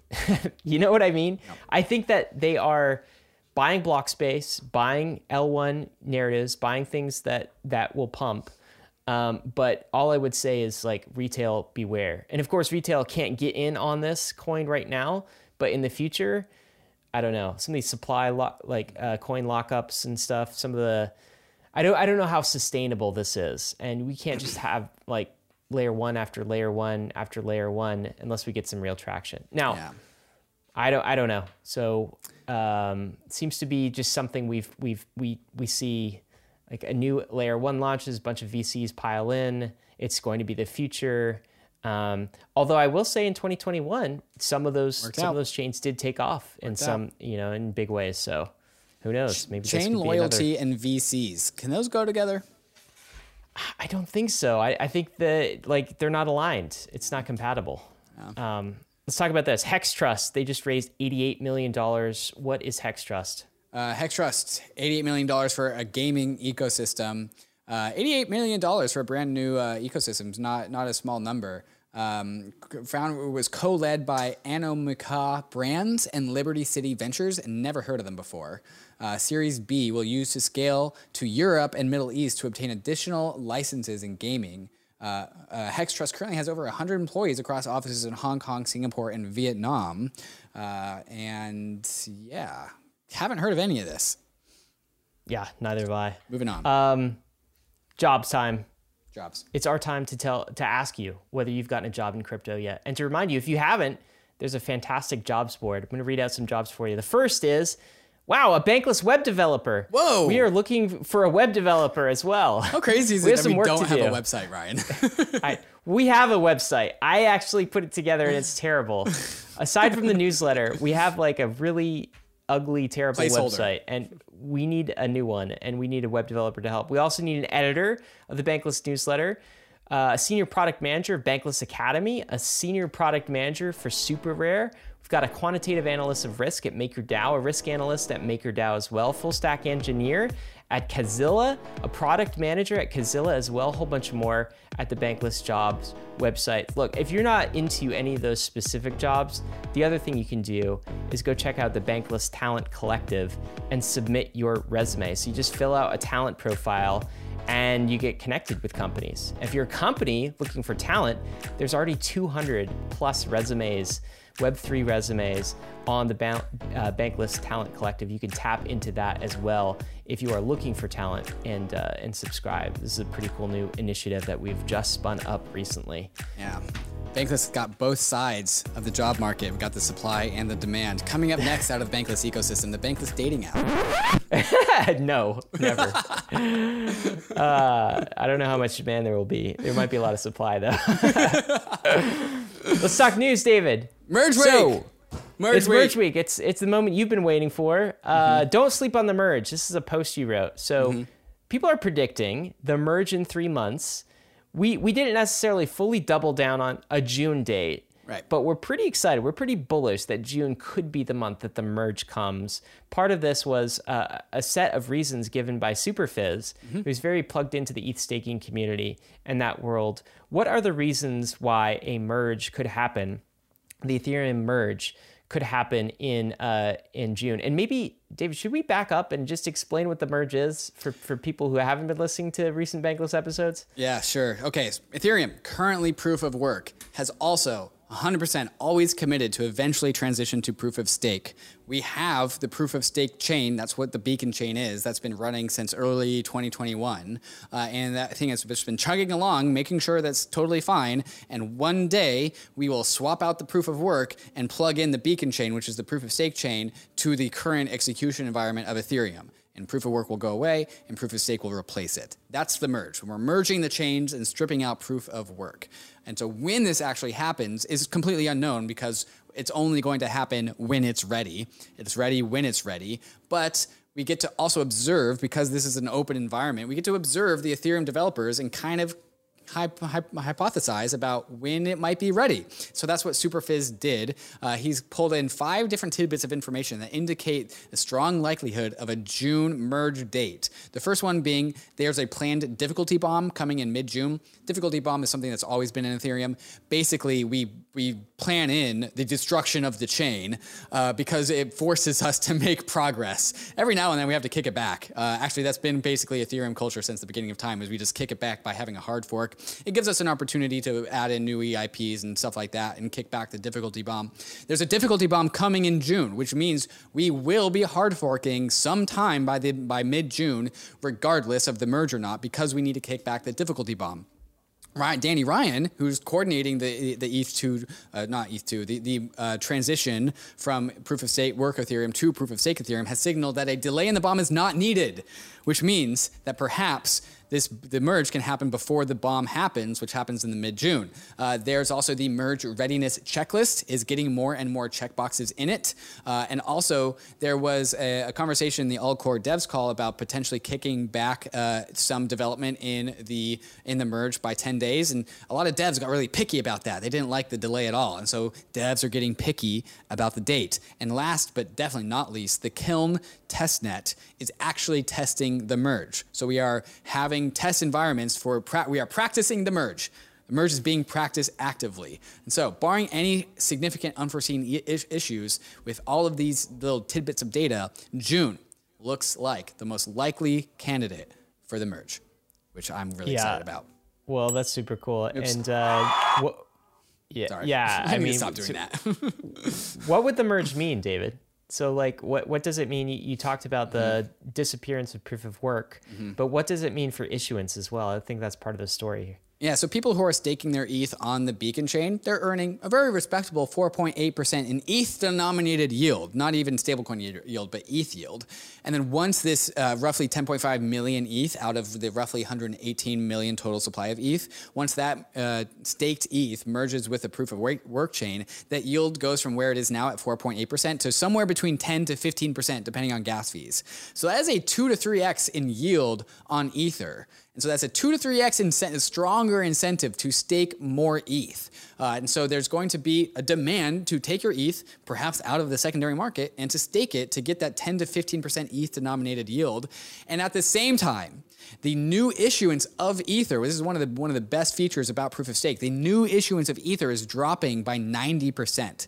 So currently, uh, 12,000 Ether is minted per day uh, to, sp- to spend towards proof of work mining. Proof of work very very capital intensive. It takes a lot of money to fund security in proof of work. But post merge, that goes from 12,000 down to 1,280. So uh, a 90% reduction in the Ether issuance. But not only a 90% reduction, Ryan, but also a 100% reduction in operational costs because ETH staking and proof of stake costs nothing after you have an internet connection and a consumer hardware laptop computer, a normal computer.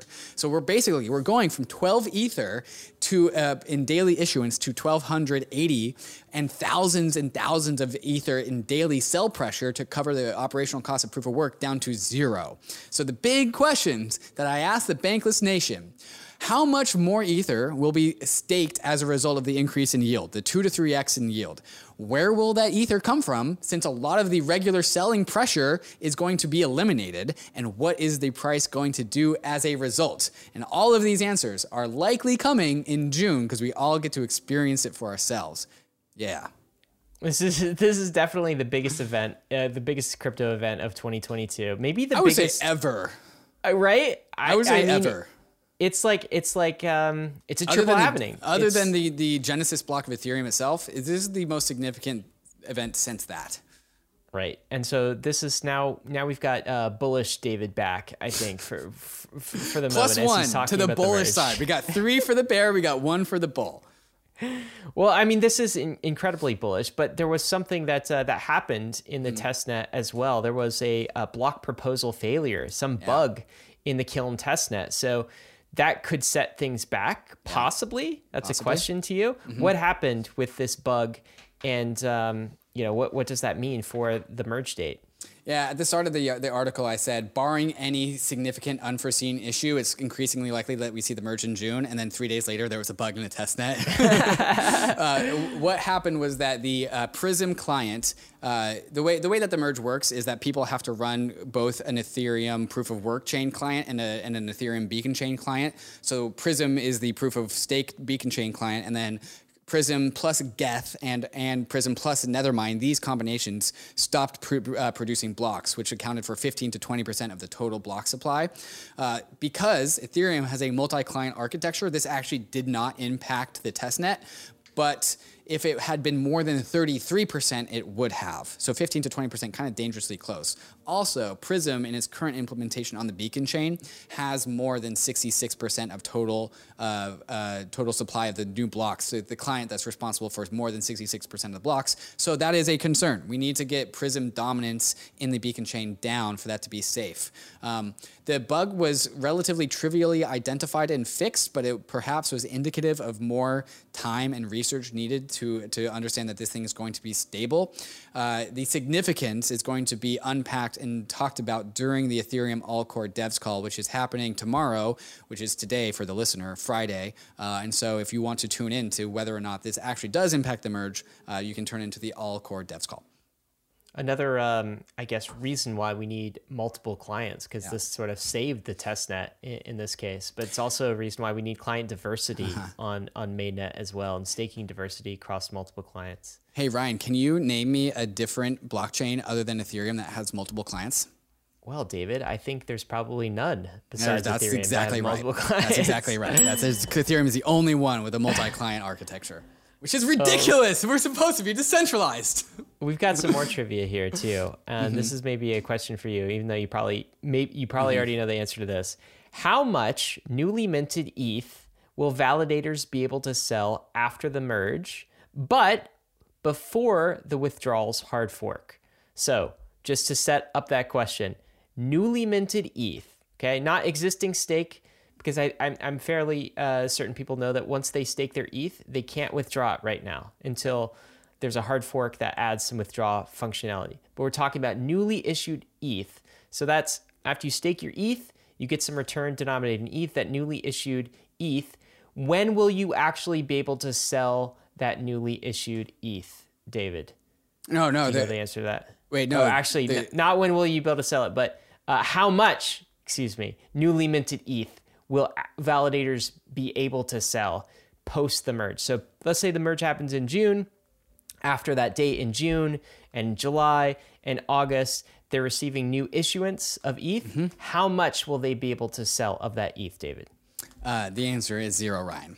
Yes. Uh, the answer is you zero. are correct. Okay. Ding. So, so ju- ding. So just to just to unpack that a little bit. Right now, you can go stake your ether on the Beacon chain. You send your ether to the Beacon chain contract. New that ether on the current chain is burned. More in that in ether on the Beacon chain is minted. You stake that ether. You start earning that ether yield on the Beacon chain. Then the merge happens, and then that Beacon chain uh, is then securing the Ethereum chain. Proof of work is stripped out, but withdrawals are not yet enabled yet.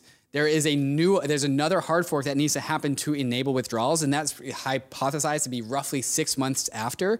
So after the merge, the ETH issuance into the validators won't be withdrawal, withdrawable for six months, which means zero new Ether will be introduced into the market for like six months after the merge. Zero. What we're saying, what we're saying is, to be clear, ETH issuance doesn't just drop by ninety percent; it drops to hundred percent temporarily for some period of time. For some period of and time. And that that like additional 10% issuance is almost like it's it's almost like vested it's locked up Mm-hmm. Yeah. Mm-hmm. it cannot be sold cannot be spent so we're actually going from like 4.25% 4.5% issuance to 0% issuance Mm-hmm. Right. for at least six months plus Plus the burn. plus the burn okay, but then, but Hell, then, why, de- why aren't more advocate. people talking about this Oh, devil's advocate though, because like we are just we're just locking locking up the rewards for six months while we just make sure that everything's okay, and eventually it'll get unlocked, and then and then you might say like, well, then there's just pent up demand to sell because they've just been earning all this ETH for six months, and they're just going to sell it all at once. But the thing is. ETH staking goes up to 10 to 15%. And so all of the people that are have their Ether on the main Ethereum chain that never decided to bridge over to the Beacon chain and they because they never wanted to spin up an ETH1 validator, that 10 to 15% is going to cause a huge influx of more stake for people to get that yield. And so not only is n- zero net new ether going to come into existence, the gravitational pull of 10 to 15% ETH denominated yield is going to pull in so much more more in. ETH. So even when the hard the withdrawals hard fork is enabled, the incentive to still be staking is going to be so strong. I could totally see that that just becoming a non-event in terms of the ETH price and dumping on the secondary supply. look, uh, supply crunch is Supply what this means. A massive supply crunch is happening this year, and uh, I'm uh, I'm really shocked that more people aren't talking about it. Um, You heard it. You that's heard it here. for you. You heard it here. Now, that's going to happen potentially in the midst of this like crab sideways crypto bear market, World War Three. right? like, who knows? So it's going to happen in in that context. It's not necessarily going to happen during like hype season of, Right. uh, you know, early spring 2021. Uh, so we will see how that plays out. Um, Rocket Pool continuing to add more features and functionality here. They have a new uh, staking interface with a bunch of improvements, including a wallet panel, transaction estimates, more intuitive uh, exchange rates on the RETH, and a lot more. So go check that out. There's all sorts of great um, staking services uh, as well. If you, if you don't want to run your own validator, Rocket Pool being probably one of the, the most decentralized, Lido being another one that's a little less uh, decentralized, but is still doing better than than staking in exchange. And you you you gave this tweet. You you put out this tweet, David. The drum roll r- roll for the merge has begun. Is that what you heard this week? Was it the drum roll? Yeah, especially in the second half of the weeks. It's just like people are just the, the merge is getting a bunch of engagement on Twitter. That seems to be, in my mind, like the thing that has captured the attention of people as, as the, the NF, the attention from the NFTs and gaming and all that stuff is gone. People have refocused on the fundamentals of this industry, which are is the merge. Uh, so the drum roll is, I mean, we're three plus months out, but like the merge is here. The merge is the drum roll's happening. And when you say when you say people, we're talk we're talking primarily about crypto people, like Crypto crypto, people, yeah. Twitter people. None of this is broken outside into mainstream yet. I mean, right? honestly, Like, most of the crypto industry doesn't even understand this. I, I I totally agree with that. Yeah. At least they're talking about it now. The drum roll for the merge is definitely started, at least with the inner circle of Ethereum people who really, really pay attention to this stuff, and, and then also the people that pay attention to that. But we got three months to go. There's going to be a lot of conversations. There's going to be a lot of content. We're Bankless is going to report on all of it, uh, and it's just, I think it's going to be a very, very fun time, Ryan.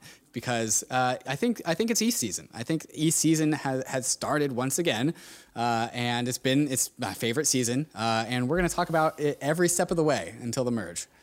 yeah, what we didn't tell you is not only merge uh, week, but this week lasts many months, right? so the, the, next few months, we're going to be talking about the merge. It's just a, a huge deal. Mm-hmm. An inevitability, and most people in crypto do not appreciate this. I think this is a massive alpha for you. Whether it's a bear market or a bull market in crypto, this mm-hmm. is a massive event to watch. Um, let's talk about L2s for a minute and the path to roll up decentralization. So, something that not everyone knows uh, is that every major layer 2 project right now anyway in its current state has a trusted party which can execute protocol upgrades right? And that is intentional. There's a backdoor uh, to upgrade these layer 2s in the event of a bug. And some layer 2s have already used this to patch things before like uh, b- before there was a catastrophic issue and so this is sort of a feature at this stage not a bug but if it persists into the future forever, then it becomes a bug because as long as there is a trusted third party that can execute protocol updates, the layer 2 is not completely decentralized. So the Optimism team wrote a fantastic post about how rollups move forward, how they decentralize over time, how they get rid of these access keys. They um, they use the analogy of like throwing the ring into Mount Doom, throwing the keys into Mount Doom so it would be burnt up and and no one could access it before uh, any longer, and the chain would be fully decentralized. Um, what would you say is the path, not just for optimism here, but like optimism summary on what rollups need to do in order to get rid of this? Security hole in the future mm-hmm. after they harden their chain? What's the path to to making the rollups fully decentralized with no you know upgrade access for the core team? No, yeah no trust no centralization right. Uh, earlier i talked about uh, how optimism's strategy has always been evm equivalence not just evm compatibility but evm equivalence. Uh, and there's also been like the narrative just like evm is kind of at the center of the universe. You know avalanche uh, all these EVM compatible chains, they're not Ethereum, but they are the EVM. Uh, and so EVM equivalence is really, really important. And so basically, Optimism, I think, is going to take a leaf out of Ethereum's book, of which it is a fractal off of, and kind of follow the Ethereum roadmap for decentralization. And that involves, uh, rather than having one canonical client for Optimism, having many, many clients for Optimism. And then, and then, and then after enough uh, sufficient multi client uh, architecture gets built out, then it's just a matter of handing over, like, first off, calcifying in the same way that Ethereum is slowly, slowly having longer and longer hard forks and longer and longer updates. Uh, the same kind of thing needs to happen with Optimism L2s, uh, where just like things need to change less and less and less over time and give more and more power back to the community. I think it's going to be interesting to see if like Optimism or Optimistic L2s retain some sort of upgradable path via the token, via on-chain governance in ways that Ethereum does not. But each the, the nice thing is is that you could spin up an Optimism layer two and have one with on-chain governance and one without. Uh, but the idea is that Ethereum itself has kind of laid out the, the roadmap to how you decentralize, uh, and layer twos probably are going to just have to take a leaf out of Ethereum's book and follow in that path. Yeah, there's no shortcuts to this. I think is the main message, but th- there is there is a pattern, right? It's like you have to ossify the underlying protocol. You have to have multiple clients, make it decentralized. You have to create sort of a you know specification that other teams can build towards, so that's one not just one unified team. And once these things are in place, then you can toss those private keys into Mount Doom, into the into the lava, and, and burn them forever. But doing it before then is um, not a good idea, right? We need that flexibility. We need that upgrade path so that we can solve these processes. Like all of these layer twos are basically in a, a beta version uh, until that time. Um, let's talk a bit more about Optimism. So they are releasing Cannon, Cannon, which is uh, next gen fraud proof architecture that's coming soon. What is uh, what does that mean? Next gen fraud proof architecture. Yeah, the the fault the fault proof uh, architecture is is one of the Optimism's big missing components, which is no longer missing because they released Cannon. Uh, and this uh, particular fault proof implementation, the way that it's designed, is a reflection of the Optimism's design philosophy. And I talk about this design philosophy kind of summarized in a, in a tweet where I say Optimism's design philosophy has always been reduce, reduce, reduce. And what I really mean by that is reduce complexity, reduce the number of codes, and that optimizes optionality. When you reduce complexity, you can actually push complexity elsewhere. Uh, and so kind of like Ethereum itself, Optimism is very modular, as in this uh, Cannon uh, fault proof is a modular component of the greater Optimism layer two. Uh, and so this simplicity optimizes for modularity and efficiency, which ultimately creates security. Uh, and uh, one of the hot lines in this article is oh, it also enables the theoretical minimum of call data gas costs. Uh, which just you know music to my ears when it comes to speed and and uh, gas efficiency on, on layer two. Uh, and so, if you are if you are technically minded and want to hear more about Optimism's fault-proof Cannon architecture, uh, you can go click the link in the show notes for more details. Reduce, reduce, reduce. This is also a leaf out of Ethereum's book, where mm. there's you know so many efforts to reduce the the beacon chain specification to right. the minimum amount of code necessary. Exactly. Uh, it's definitely important on this journey as well. Uh, so is getting exchanges to on ramp and off ramp to your layer two, and Huobi Global they just added optimism withdraw functionality and features. So this is a path that all rollups are going to take, uh, and uh, it's cool to see uh, optimism like leading the way down that path too. All right, David, let's talk about the biggest acquisition in NFT history. The apes bought the punks, David. I don't know how you feel about that. I'm looking at a punk in your mm-hmm. background mm-hmm. right now, but Yuga Labs purchased all of the intellectual property, I believe, from um, from Labs. the CryptoPunks holders, uh, yeah. Larva Labs. Mm-hmm. Yuga and Larva, they they purchased all the intellectual property from Larva Labs. Tell us what this means. So, what is this purchase? What's the significance of it? And uh, what does it mean for the NFT ecosystem mm-hmm. and for the, the, the punks and the um, Bored Apes community. Yeah, Carly Riley over at Overpriced JPEGs tweeted out a few months ago. I wonder when uh, NFT uh, companies or NFT studios are going to start buying the IP from other NFT companies or other NFT studios. And I'm pretty sure when she tweeted that, she meant like, you know, some of the B list NFTs, not necessarily the Bored Ape Yacht Club founders buying CryptoPunks, the OG NFT. So the magnitude of this is absolutely crazy, uh, and not not just CryptoPunks, but also Meebits, which also came out of Larva Labs. Uh, and so for every NFT project, there is IP associated with it. Uh, there's licenses, uh, and the CryptoPunks, again, the one I have in, in the back of my back my living room here. The the IP for CryptoPunk was actually not owned by the owners of the CryptoPunks. It was still owned by Larva Labs. So like commercial licenses was not something that you could do with CryptoPunks. That was actually one of the reasons that was always, always been the case behind Bored Apes is that the Bored Ape holders had the rights to use their own Bored Ape commercially if they so choose. This is this is Creative Commons Open or CCO, I believe is, is what that's called. Uh, but double check me on that. Um, and so now Yuga Labs, which are the founders behind Bored Apes and Mutant Apes and that whole ecosystem, uh, struck a deal with Larva Labs to acquire the IP. And when they did, they gave the punk holders the rights to their own commercial licenses for their punk. So I can start start going out and making merch and branding out of my CryptoPunk if I so choose. Uh, like I already have a brand around me and my CryptoPunk because I put my CryptoPunk as my profile picture on Twitter. But now I could go and start making like I don't know a movie where my CryptoPunk is featured if I so choose, and I would have well, my own commercial rights to that. Why didn't Larva Labs do that? Larva Labs. Why have they been holding that, it? That's a good question. I don't. I, Larva Labs has always been uh, builders and not necessarily marketers. They like on-chain experiments. They like fooling around on the blockchain, doing cool, innovative new things. Like I said, they weren't just the founders of CryptoPunks. They also did Meebits. They also did Autoglyphs. They are tinkerers and innovators at the chain level, where Yuga Labs are brand experts and and just like experts in growing the, the value of an ecosystem. And that's just something that Larva Labs was never really interested in. So some punk holders are a little bit concerned because the climate and culture in Bored Apes is nothing like the culture around CryptoPunks. Uh, CryptoPunks kind of think the Bored Apes are kind of cringe, and I'm definitely one of those people. Um, but uh, but and so like people are worried that Yuga Labs is going to give CryptoPunks the same treatment that they gave the Bored Apes, like you know yachts and things of that nature that are kind of against the CryptoPunk ethos. Like it's really actually hard to tie down CryptoPunks. They're, they're very very decentralized. Different cultures. Different cultures, yeah.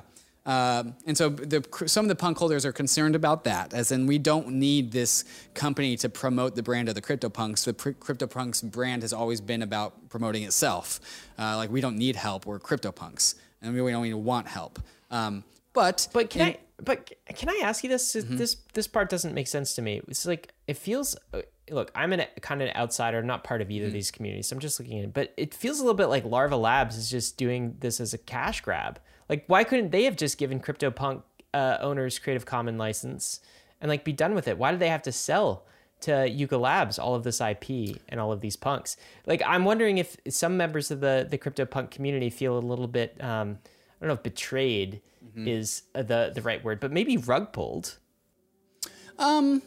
Well, so the, it wasn't the acquisition of the IP that I think was that's only one part of the story. I think actually the bigger part of the acquisition is actually buying the treasury assets of Larva Labs, which was mm. 423 CryptoPunks, and you know with a 60 ETH floor, that's a lot of value, and seven over 1,700 Meebits. Uh, and so I, it was a package deal, right? Like we'll buy your CryptoPunks, we'll buy your Meebits, and give us the IP, and we'll we'll make a deal. I don't know how much like I think I think the Larva Labs just wants to kind of sunset their responsibility over the CryptoPunks because they weren't really using that to do anything to begin with, uh, and so I don't know. I don't I don't think rug pulled is is the right descriptor. I think it was just like a passing of the baton, passing of the torch onto I a see. new a new steward of the brand. Um, and that's kind of where the CryptoPunk side of the community kind of is like fearful. Like they don't want a steward of the brand. The brand is its own steward. It does itself as a headless brand. Uh, and so putting a head on the brand is kind of anti CryptoPunk culture. I'm optimistic. In the mirror post from Yuga Labs, they definitely addressed how they have no intention of just giving the CryptoPunks the, the Bored Apes treatment uh, and that they will listen to the community before they take any action. So I'm optimistic about the outcome of this. I kind of think that the CryptoPunks get the best of both worlds. They both get to have their headless brand that many, many CryptoPunks will just give the middle finger, finger to Yuga Labs, and Yuga Labs will still have the incentive to promote the CryptoPunk brand, so long as they don't do it in any cringe way, like in my like how they kind of did with Bored Apes, in my opinion. Uh, then I think we're good here. I think we're good here. Res- respect the culture, but as a punk holder, you feel you're cautiously optimistic about I'm it. Cautiously like. optimistic. I think that's a great way to put it. Yeah. Mm-hmm. Um, there's some takeaways from uh, William Peaster. He goes over now. Yuga Labs now has five of the top 20 NFT projects. Crazy. So they are an absolutely massive Crazy. player and brand holder in the NFT space. Um, Larva Labs is going to continue on with Web3 projects. He said they're kind of a, a builder hacker house and looks like they're going to spin up more uh, Web3 projects in the future. Um, it, it does beg the question of whether Yuga, what they do next. Will, will they launch an NFT marketplace, for mm-hmm. instance, right? Then they have the brands. Do they go like start being vertically integrated and become sort of an OpenSea type of offering, get into the exchange business? Um, there's also some chatter about uh, acquisitions, right? So like if if Yuga Labs, Bored Apes can basically buy CryptoPunks, then that also means somebody can buy Bored Apes, right? Buy all of that IP. So who's next? Do the corporate behemoths enter the fray? Does like Disney go and buy an NFT project? Maybe they are the future owners mm. of Yuga Labs. Uh, they, they own all the other. I don't brands. think the Bored Apes is the right culture for Disney.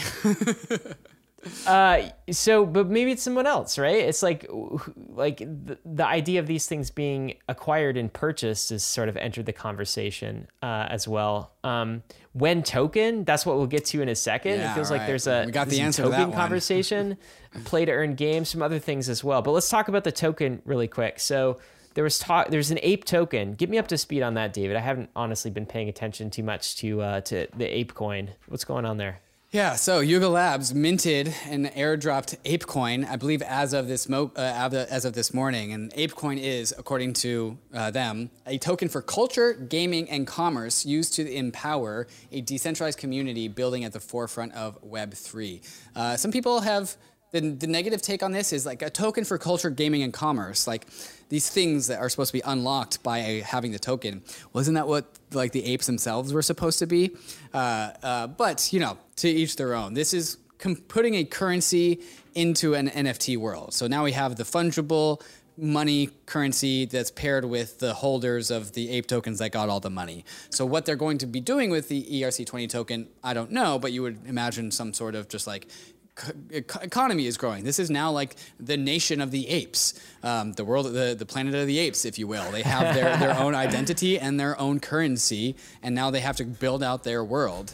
Whether and this, this is just for ape holders. This isn't across all Yuga Labs uh, right. properties, just for the uh, apes themselves. Bored apes, Crypt- mutant apes, apes, and kennel okay. uh, kennel dog Doggy Dog Club. I don't know the name of that one. The dogs that okay. go with the apes. So those three okay, yeah. projects got the ape coin airdrop in different proportions. Uh, got it. Even more critiques came from uh, the supply of, of the ape token that was given to Yuga Lab, Lab, Yuga Lab founders because some amount of was reserved for Yuga Lab founders, which is which is typical. But then some amount was also uh, reserved for Bored Ape founders, which uh, they're the same thing. So like a little bit of a double dip right there. Um, uh, but uh, we'll see. We'll see. It's still in early days. There's some takes. Here's one from Alexis Ohanian, who's uh, coming on the podcast on Monday, by the way. Mm-hmm. Um, mm-hmm. What's his take? Despite how bored my ape looks, I'm excited to share that ApeCoin DAO is adopting ApeCoin and that I'm serving on special counsel that will oversee the decisions of the community. So Alexis looks like is getting mm-hmm. in the fray as a, a governor of some sorts. Um, the exchanges are listing ApeCoin as well. They've been very yeah. quick to list. FTX, I got a email from Gemini saying we are now listing ApeCoin. So good uh, BD, good BD from yeah, from Yuga Labs. Business, yeah, they can they can execute. These brands can execute. And what is this tweet that we're looking at here, David?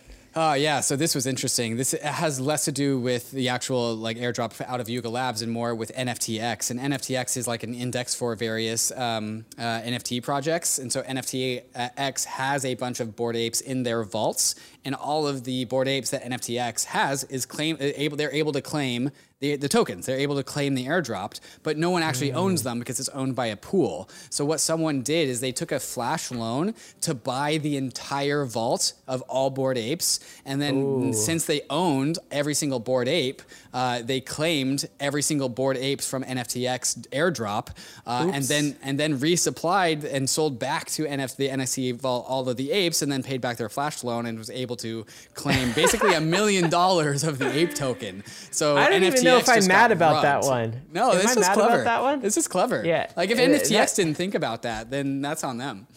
Yeah, that's that's pretty clever and some of the downstream effects of these things. Uh, so mm-hmm. summarize this for us. Overall, what do you think about the acquisition of punks by the apes and Yuga Labs moving forward? Acquisition of punks by apes, I am neutral to slightly positive on that. Uh, there's a decent chance that it just becomes a nothing burger and CryptoPunks or CryptoPunks forever, and nothing can really change that. Um, so that's my opinion on that. With regards to the airdrop of the issuance of new tokens uh, to generate excitement and to make money goes back to my thesis of how we are in a 2018 part of the crypto cycle where people are just issuing tokens because it's the last last gasp of opportunity to pocket some money before we go into the bear market. There you go. That's the take. That's what happened this week, guys. Um, let's move on to something else that was in the headlines in the NFT world, which is Mark Zuckerberg, CEO of Meta, formerly Facebook, just confirmed rumors that Instagram we'll get into the NFT game in a matter of months, I believe. So nothing specific to announce other than Instagram is coming to NFTs. That's a big deal. It's like we all suspected it. Yeah. But I do see this as um, some Zuckerberg capi- capitulation. Now, I don't know what NFT platform he's going to deploy it on, but how could he not do something on Ethereum? He can't at this point in time spin up his own Facebook chain and start issuing NFTs there, right? So it's got to be with some of the existing platforms. And if that's the case, David, we're winning, man. Like we got mm-hmm. a, the biggest social media uh, conglomerate in the world now using NFTs as digi- digital property on its social media platform. And I think that's fantastic. We'll see what Instagram does with it, but look, we've seen moves with you know TikTok, we've seen Twitter get in the NFT space. Uh, we knew Instagram was coming and uh, it looks like they're they're coming in the next few months. Zuckerberg has just confirmed it. If only Diem had worked out, they'd be able to do this natively versus their their own blockchain. But nope. nope. Yep, that's right. Nope. Uh, that's right. Bend, bend the knee, Zuckerberg. Regulation talk. Let's oh, talk boy. about a few things. We'll be real quick though. Um, mm-hmm. Okay, so we we've said for a while Congress has got to do something to rein in the SEC and Gary Gensler. In, in fact, we talked to Representative Tom Emmer on, the About Bankless this, podcast yeah. about that. We're like, come get your boy. Come you know, get your boy. Gensler is all over the place. rogue. Um, Unhinged. gone a, a little bit rogue on you know in crypto and it's it's it's unclear how much of like how much actual authority enforcement authority he he actually has in the SEC versus what he's actually doing and this is a letter from representative Tom Emmer and uh, to Gary Gensler and a whole bunch of other representatives. It says this My office, that's Tom Emmer speaking, has received numerous tips from crypto and blockchain firms that SEC Chair Gary Gensler's informational reporting requests, in quotations, to the crypto community are overburdensome and don't feel particularly voluntary. And they are stifling innovation.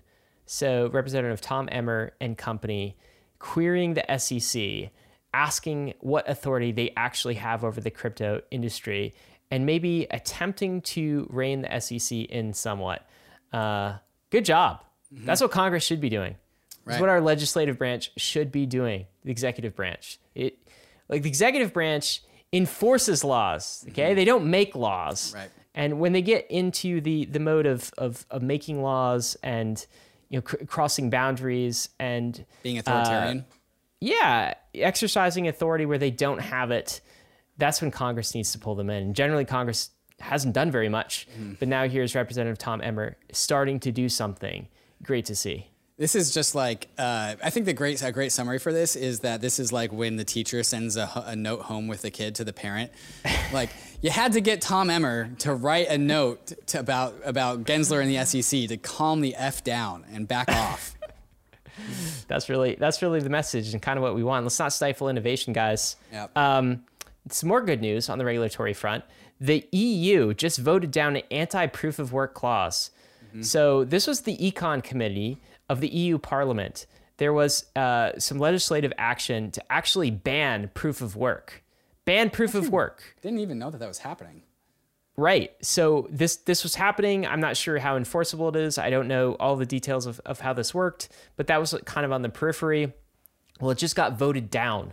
32 against, 24 in favor. So this is P- Patrick Hansen on, on Twitter saying a big relief and political success for the Bitcoin and crypto community in the EU. Proof of work uh, is not being allowed. is allowed Cool. as, it, as it was before. As it- it's not it disallowed. Uh, I mean, it does indicate the headwinds that proof of work as an industry has.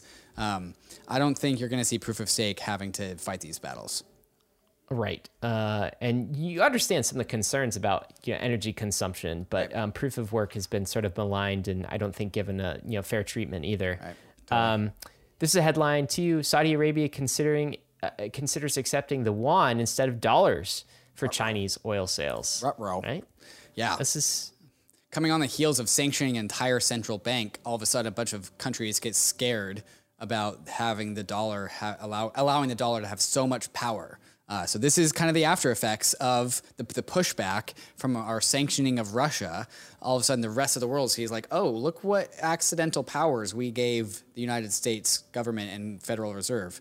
Um, they can freeze all of our money. So now they are looking to the digital yuan or the yuan in general instead of dollars to process trade, which is bearish for the dollar. Yeah, I do think this is the beginning of the end for the uh, the dollar's supremacy as the world reserve currency on the back of these sanctions. Whether you agree with the sanctions or not, you you've got to acknowledge that there are some uh, some trade offs here and some downstream effects.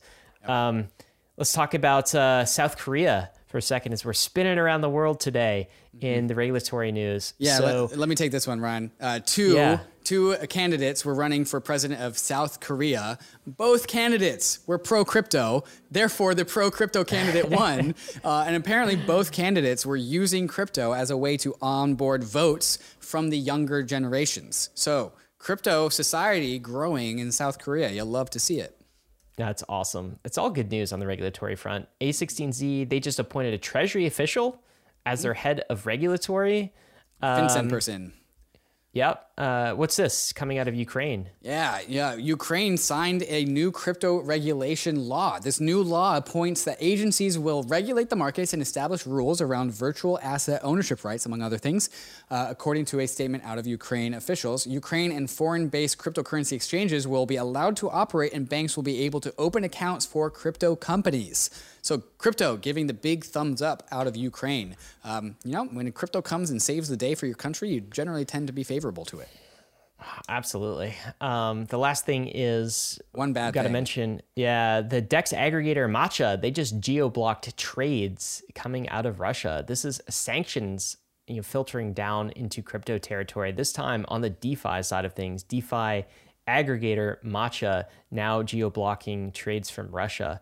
Um, you know, 1inch is also geo blocking mm-hmm. everyone in the U.S. For example, so this isn't new, but the aggregator layer seems to be a uh, a choke point for sanctions and censorship, and I bet we'll see more of that in the future. That's ironic. I actually forgot that 1inch was geo blocking the United States because they're out of Russia and Matcha's out of the U.S. and they're right. blocking Russians. Everyone's getting blocked. oh god. I think that I think I think they're blocking the U.S. Uh, due to SEC sorts yeah, of that's concerns. Right. That's right. Um, and this is not SEC. This is just kind of OFAC sanctions. Right type of thing, but it's right. you know all kind of the same same Either rhythm. Way. Guys, we will be right back with the takes of the week. But before we do, we want to thank the sponsors that made this episode possible. All right, guys, we're back with the takes of the week. Here you go. First take Some Ponzi's are scams. Others are the basis of human society. well, that's quite a contrast. What do you think? yeah, I mean, we we use the Ponzi word a lot at times here on Bankless, and that's because of how this tweet is right, in our opinion. I, th- I think I can speak for you, Ryan, when you agree totally with this agree. tweet. Yeah, hundred percent. Sometimes people are like, "You guys use the Ponzi word way too much." No, Ponzi games. You don't use it enough. you don't use it enough. Yeah. Every everything is based on the fact that other people value the same thing, which is the basis for human shared interest psyche value. Uh, so yeah, some Ponzi's are you, somebody's going to dump on you and then buy the more sustainable Ponzi, but it's Ponzi's all the way down. It I, is. I just enjoy it's, this take you know, Ponzi's are a coordination game, and the book that taught me that really more than anything else was Yuval Harari's book, yeah, Sapiens. Sapiens yeah. yeah, it's it basically the thesis is all of humanity, all of our civilization, all of our coordination technology. The reason we can do things that the animal kingdom can't is because of shared myths, stories, shared stories. Yeah. Ponzi's are an outcome of these shared stories and shared myths. In fact, they're a result of it. And so Ponzi's are actually our coordination technology. That doesn't mean Ponzi scheme. Doesn't mean right. Bernie Madoff. That's not mm-hmm. what we're talking about. Uh, anyway, a Ponzi once you understand is telling that, people a story that's not actually true.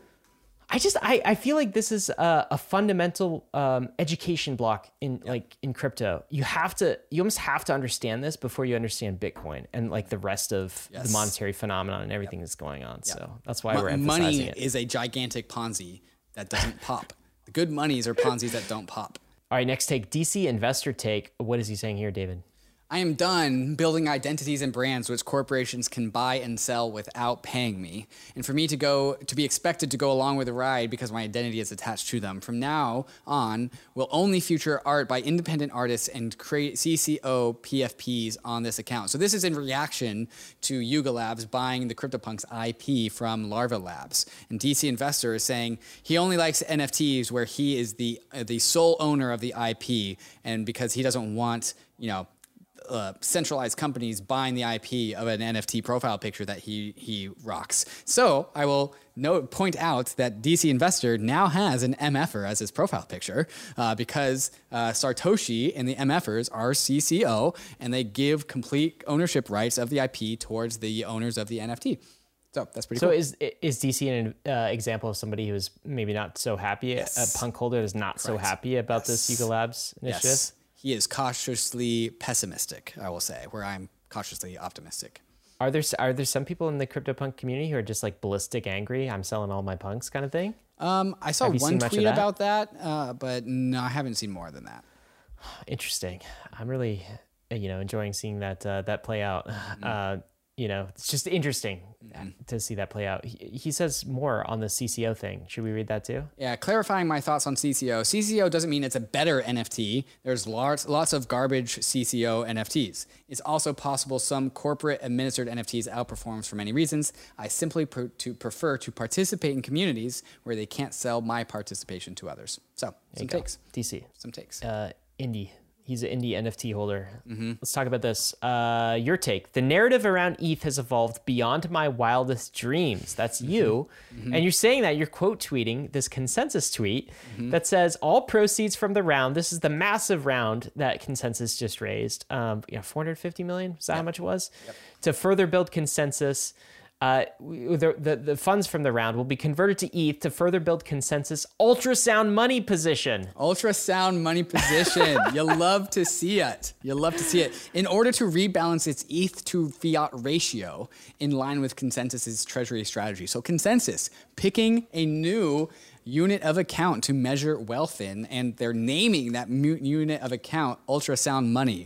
This was infeasible Wonder where they got that from. Yeah, where did they get that from? Well, the podcast wasn't even out like at this time last year. It just came out, so it wasn't feasible. Does this Um, mean that $450 million of ETH buy pressure is coming?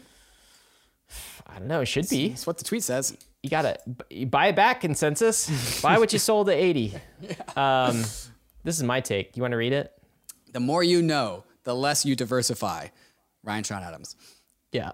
that that's mean, it. Ryan? That's that's the take, man. I, take. I I feel like um, this is true for my own investment strategy. Like the more I know about a particular asset, the more conviction I have about a particular asset, the less I care about diversifying. And I do think that conviction holds concentrated portfolio positions are the real way to build long-term wealth. I, I see so many people uh, enter crypto when they don't really know what they're buying and they'll do like a, a shotgun scatter shot approach. Just like get a little bit of this a little bit of this and some youtuber recommended this now i'm getting this. Uh, and um, I, I think that's because they don't know enough. I don't think that, like it's and i find that in myself too like i don't know very much like i, I don't look at individual equities very often. So if i ever participate in equities guess what i'm buying? S&p, S&P. 500 right but i don't participate in equities because i know about crypto. Mm-hmm. And the more i know about crypto the less i want to diversify out of crypto as an asset class. So it also holds true from an asset class category it's like I, crypto is going to be the future. It's like it's it's so obvious to me why would i hold my wealth in anything other than crypto? Like i don't feel like i need to diversify. I mean have some safety nets for sure but like like have a house have Right.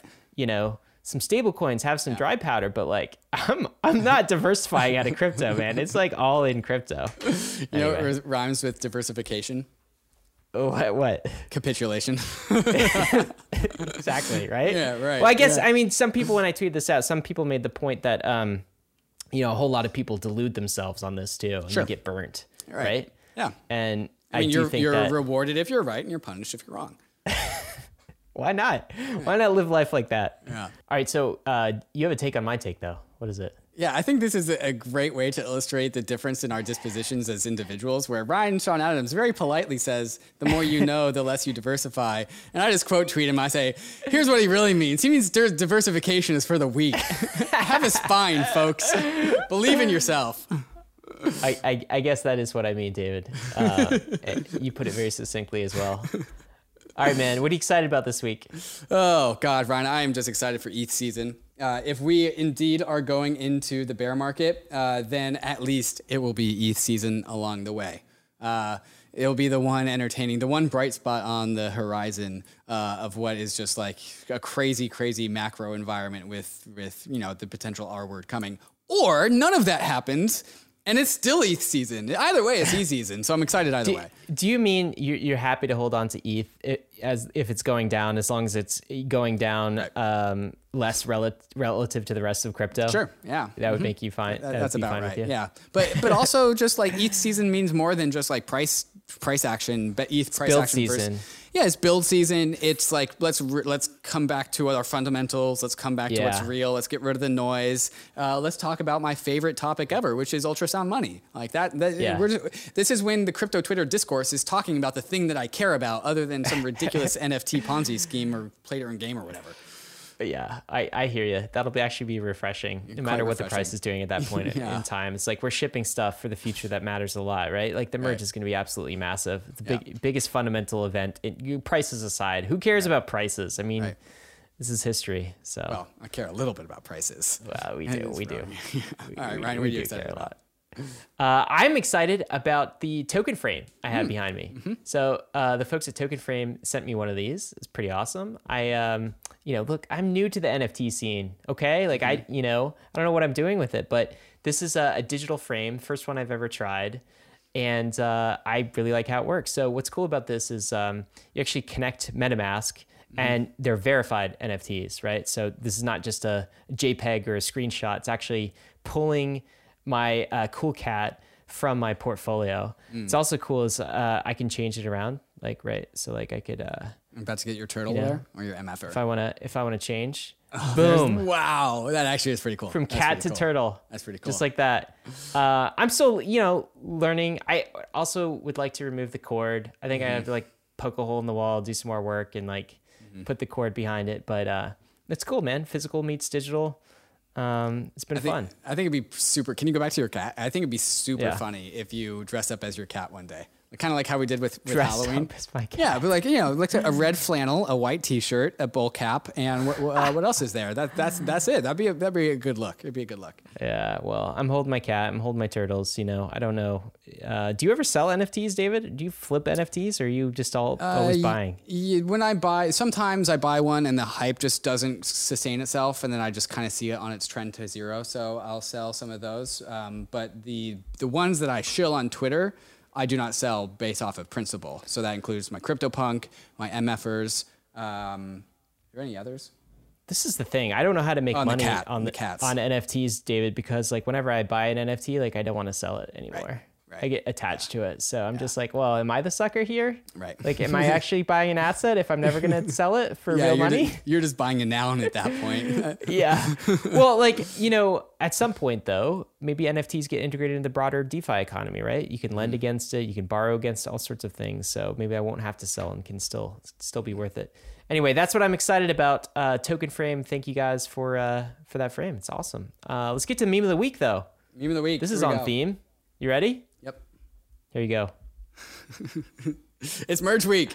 This is uh, the Ultrasound Money Twitter account saying issuance now 15k ETH a day, issuance at merge 1.5k ETH a day, uh, and then the meme is they don't know. They don't It's know. that, it's that dude at the party, like sitting in the corner, party, right? Yeah, but With- with hat, Bankless listener, dancing. you know, because Bankless told I you. know. I You know. know. Guys, you also know none of this has been financial advice. Bitcoin is risky, so is ETH, so is DeFi. You could definitely lose what you put in, but we are headed west. This is the frontier. It's not for everyone, but we're glad you're with us on the bankless journey. Thanks a lot.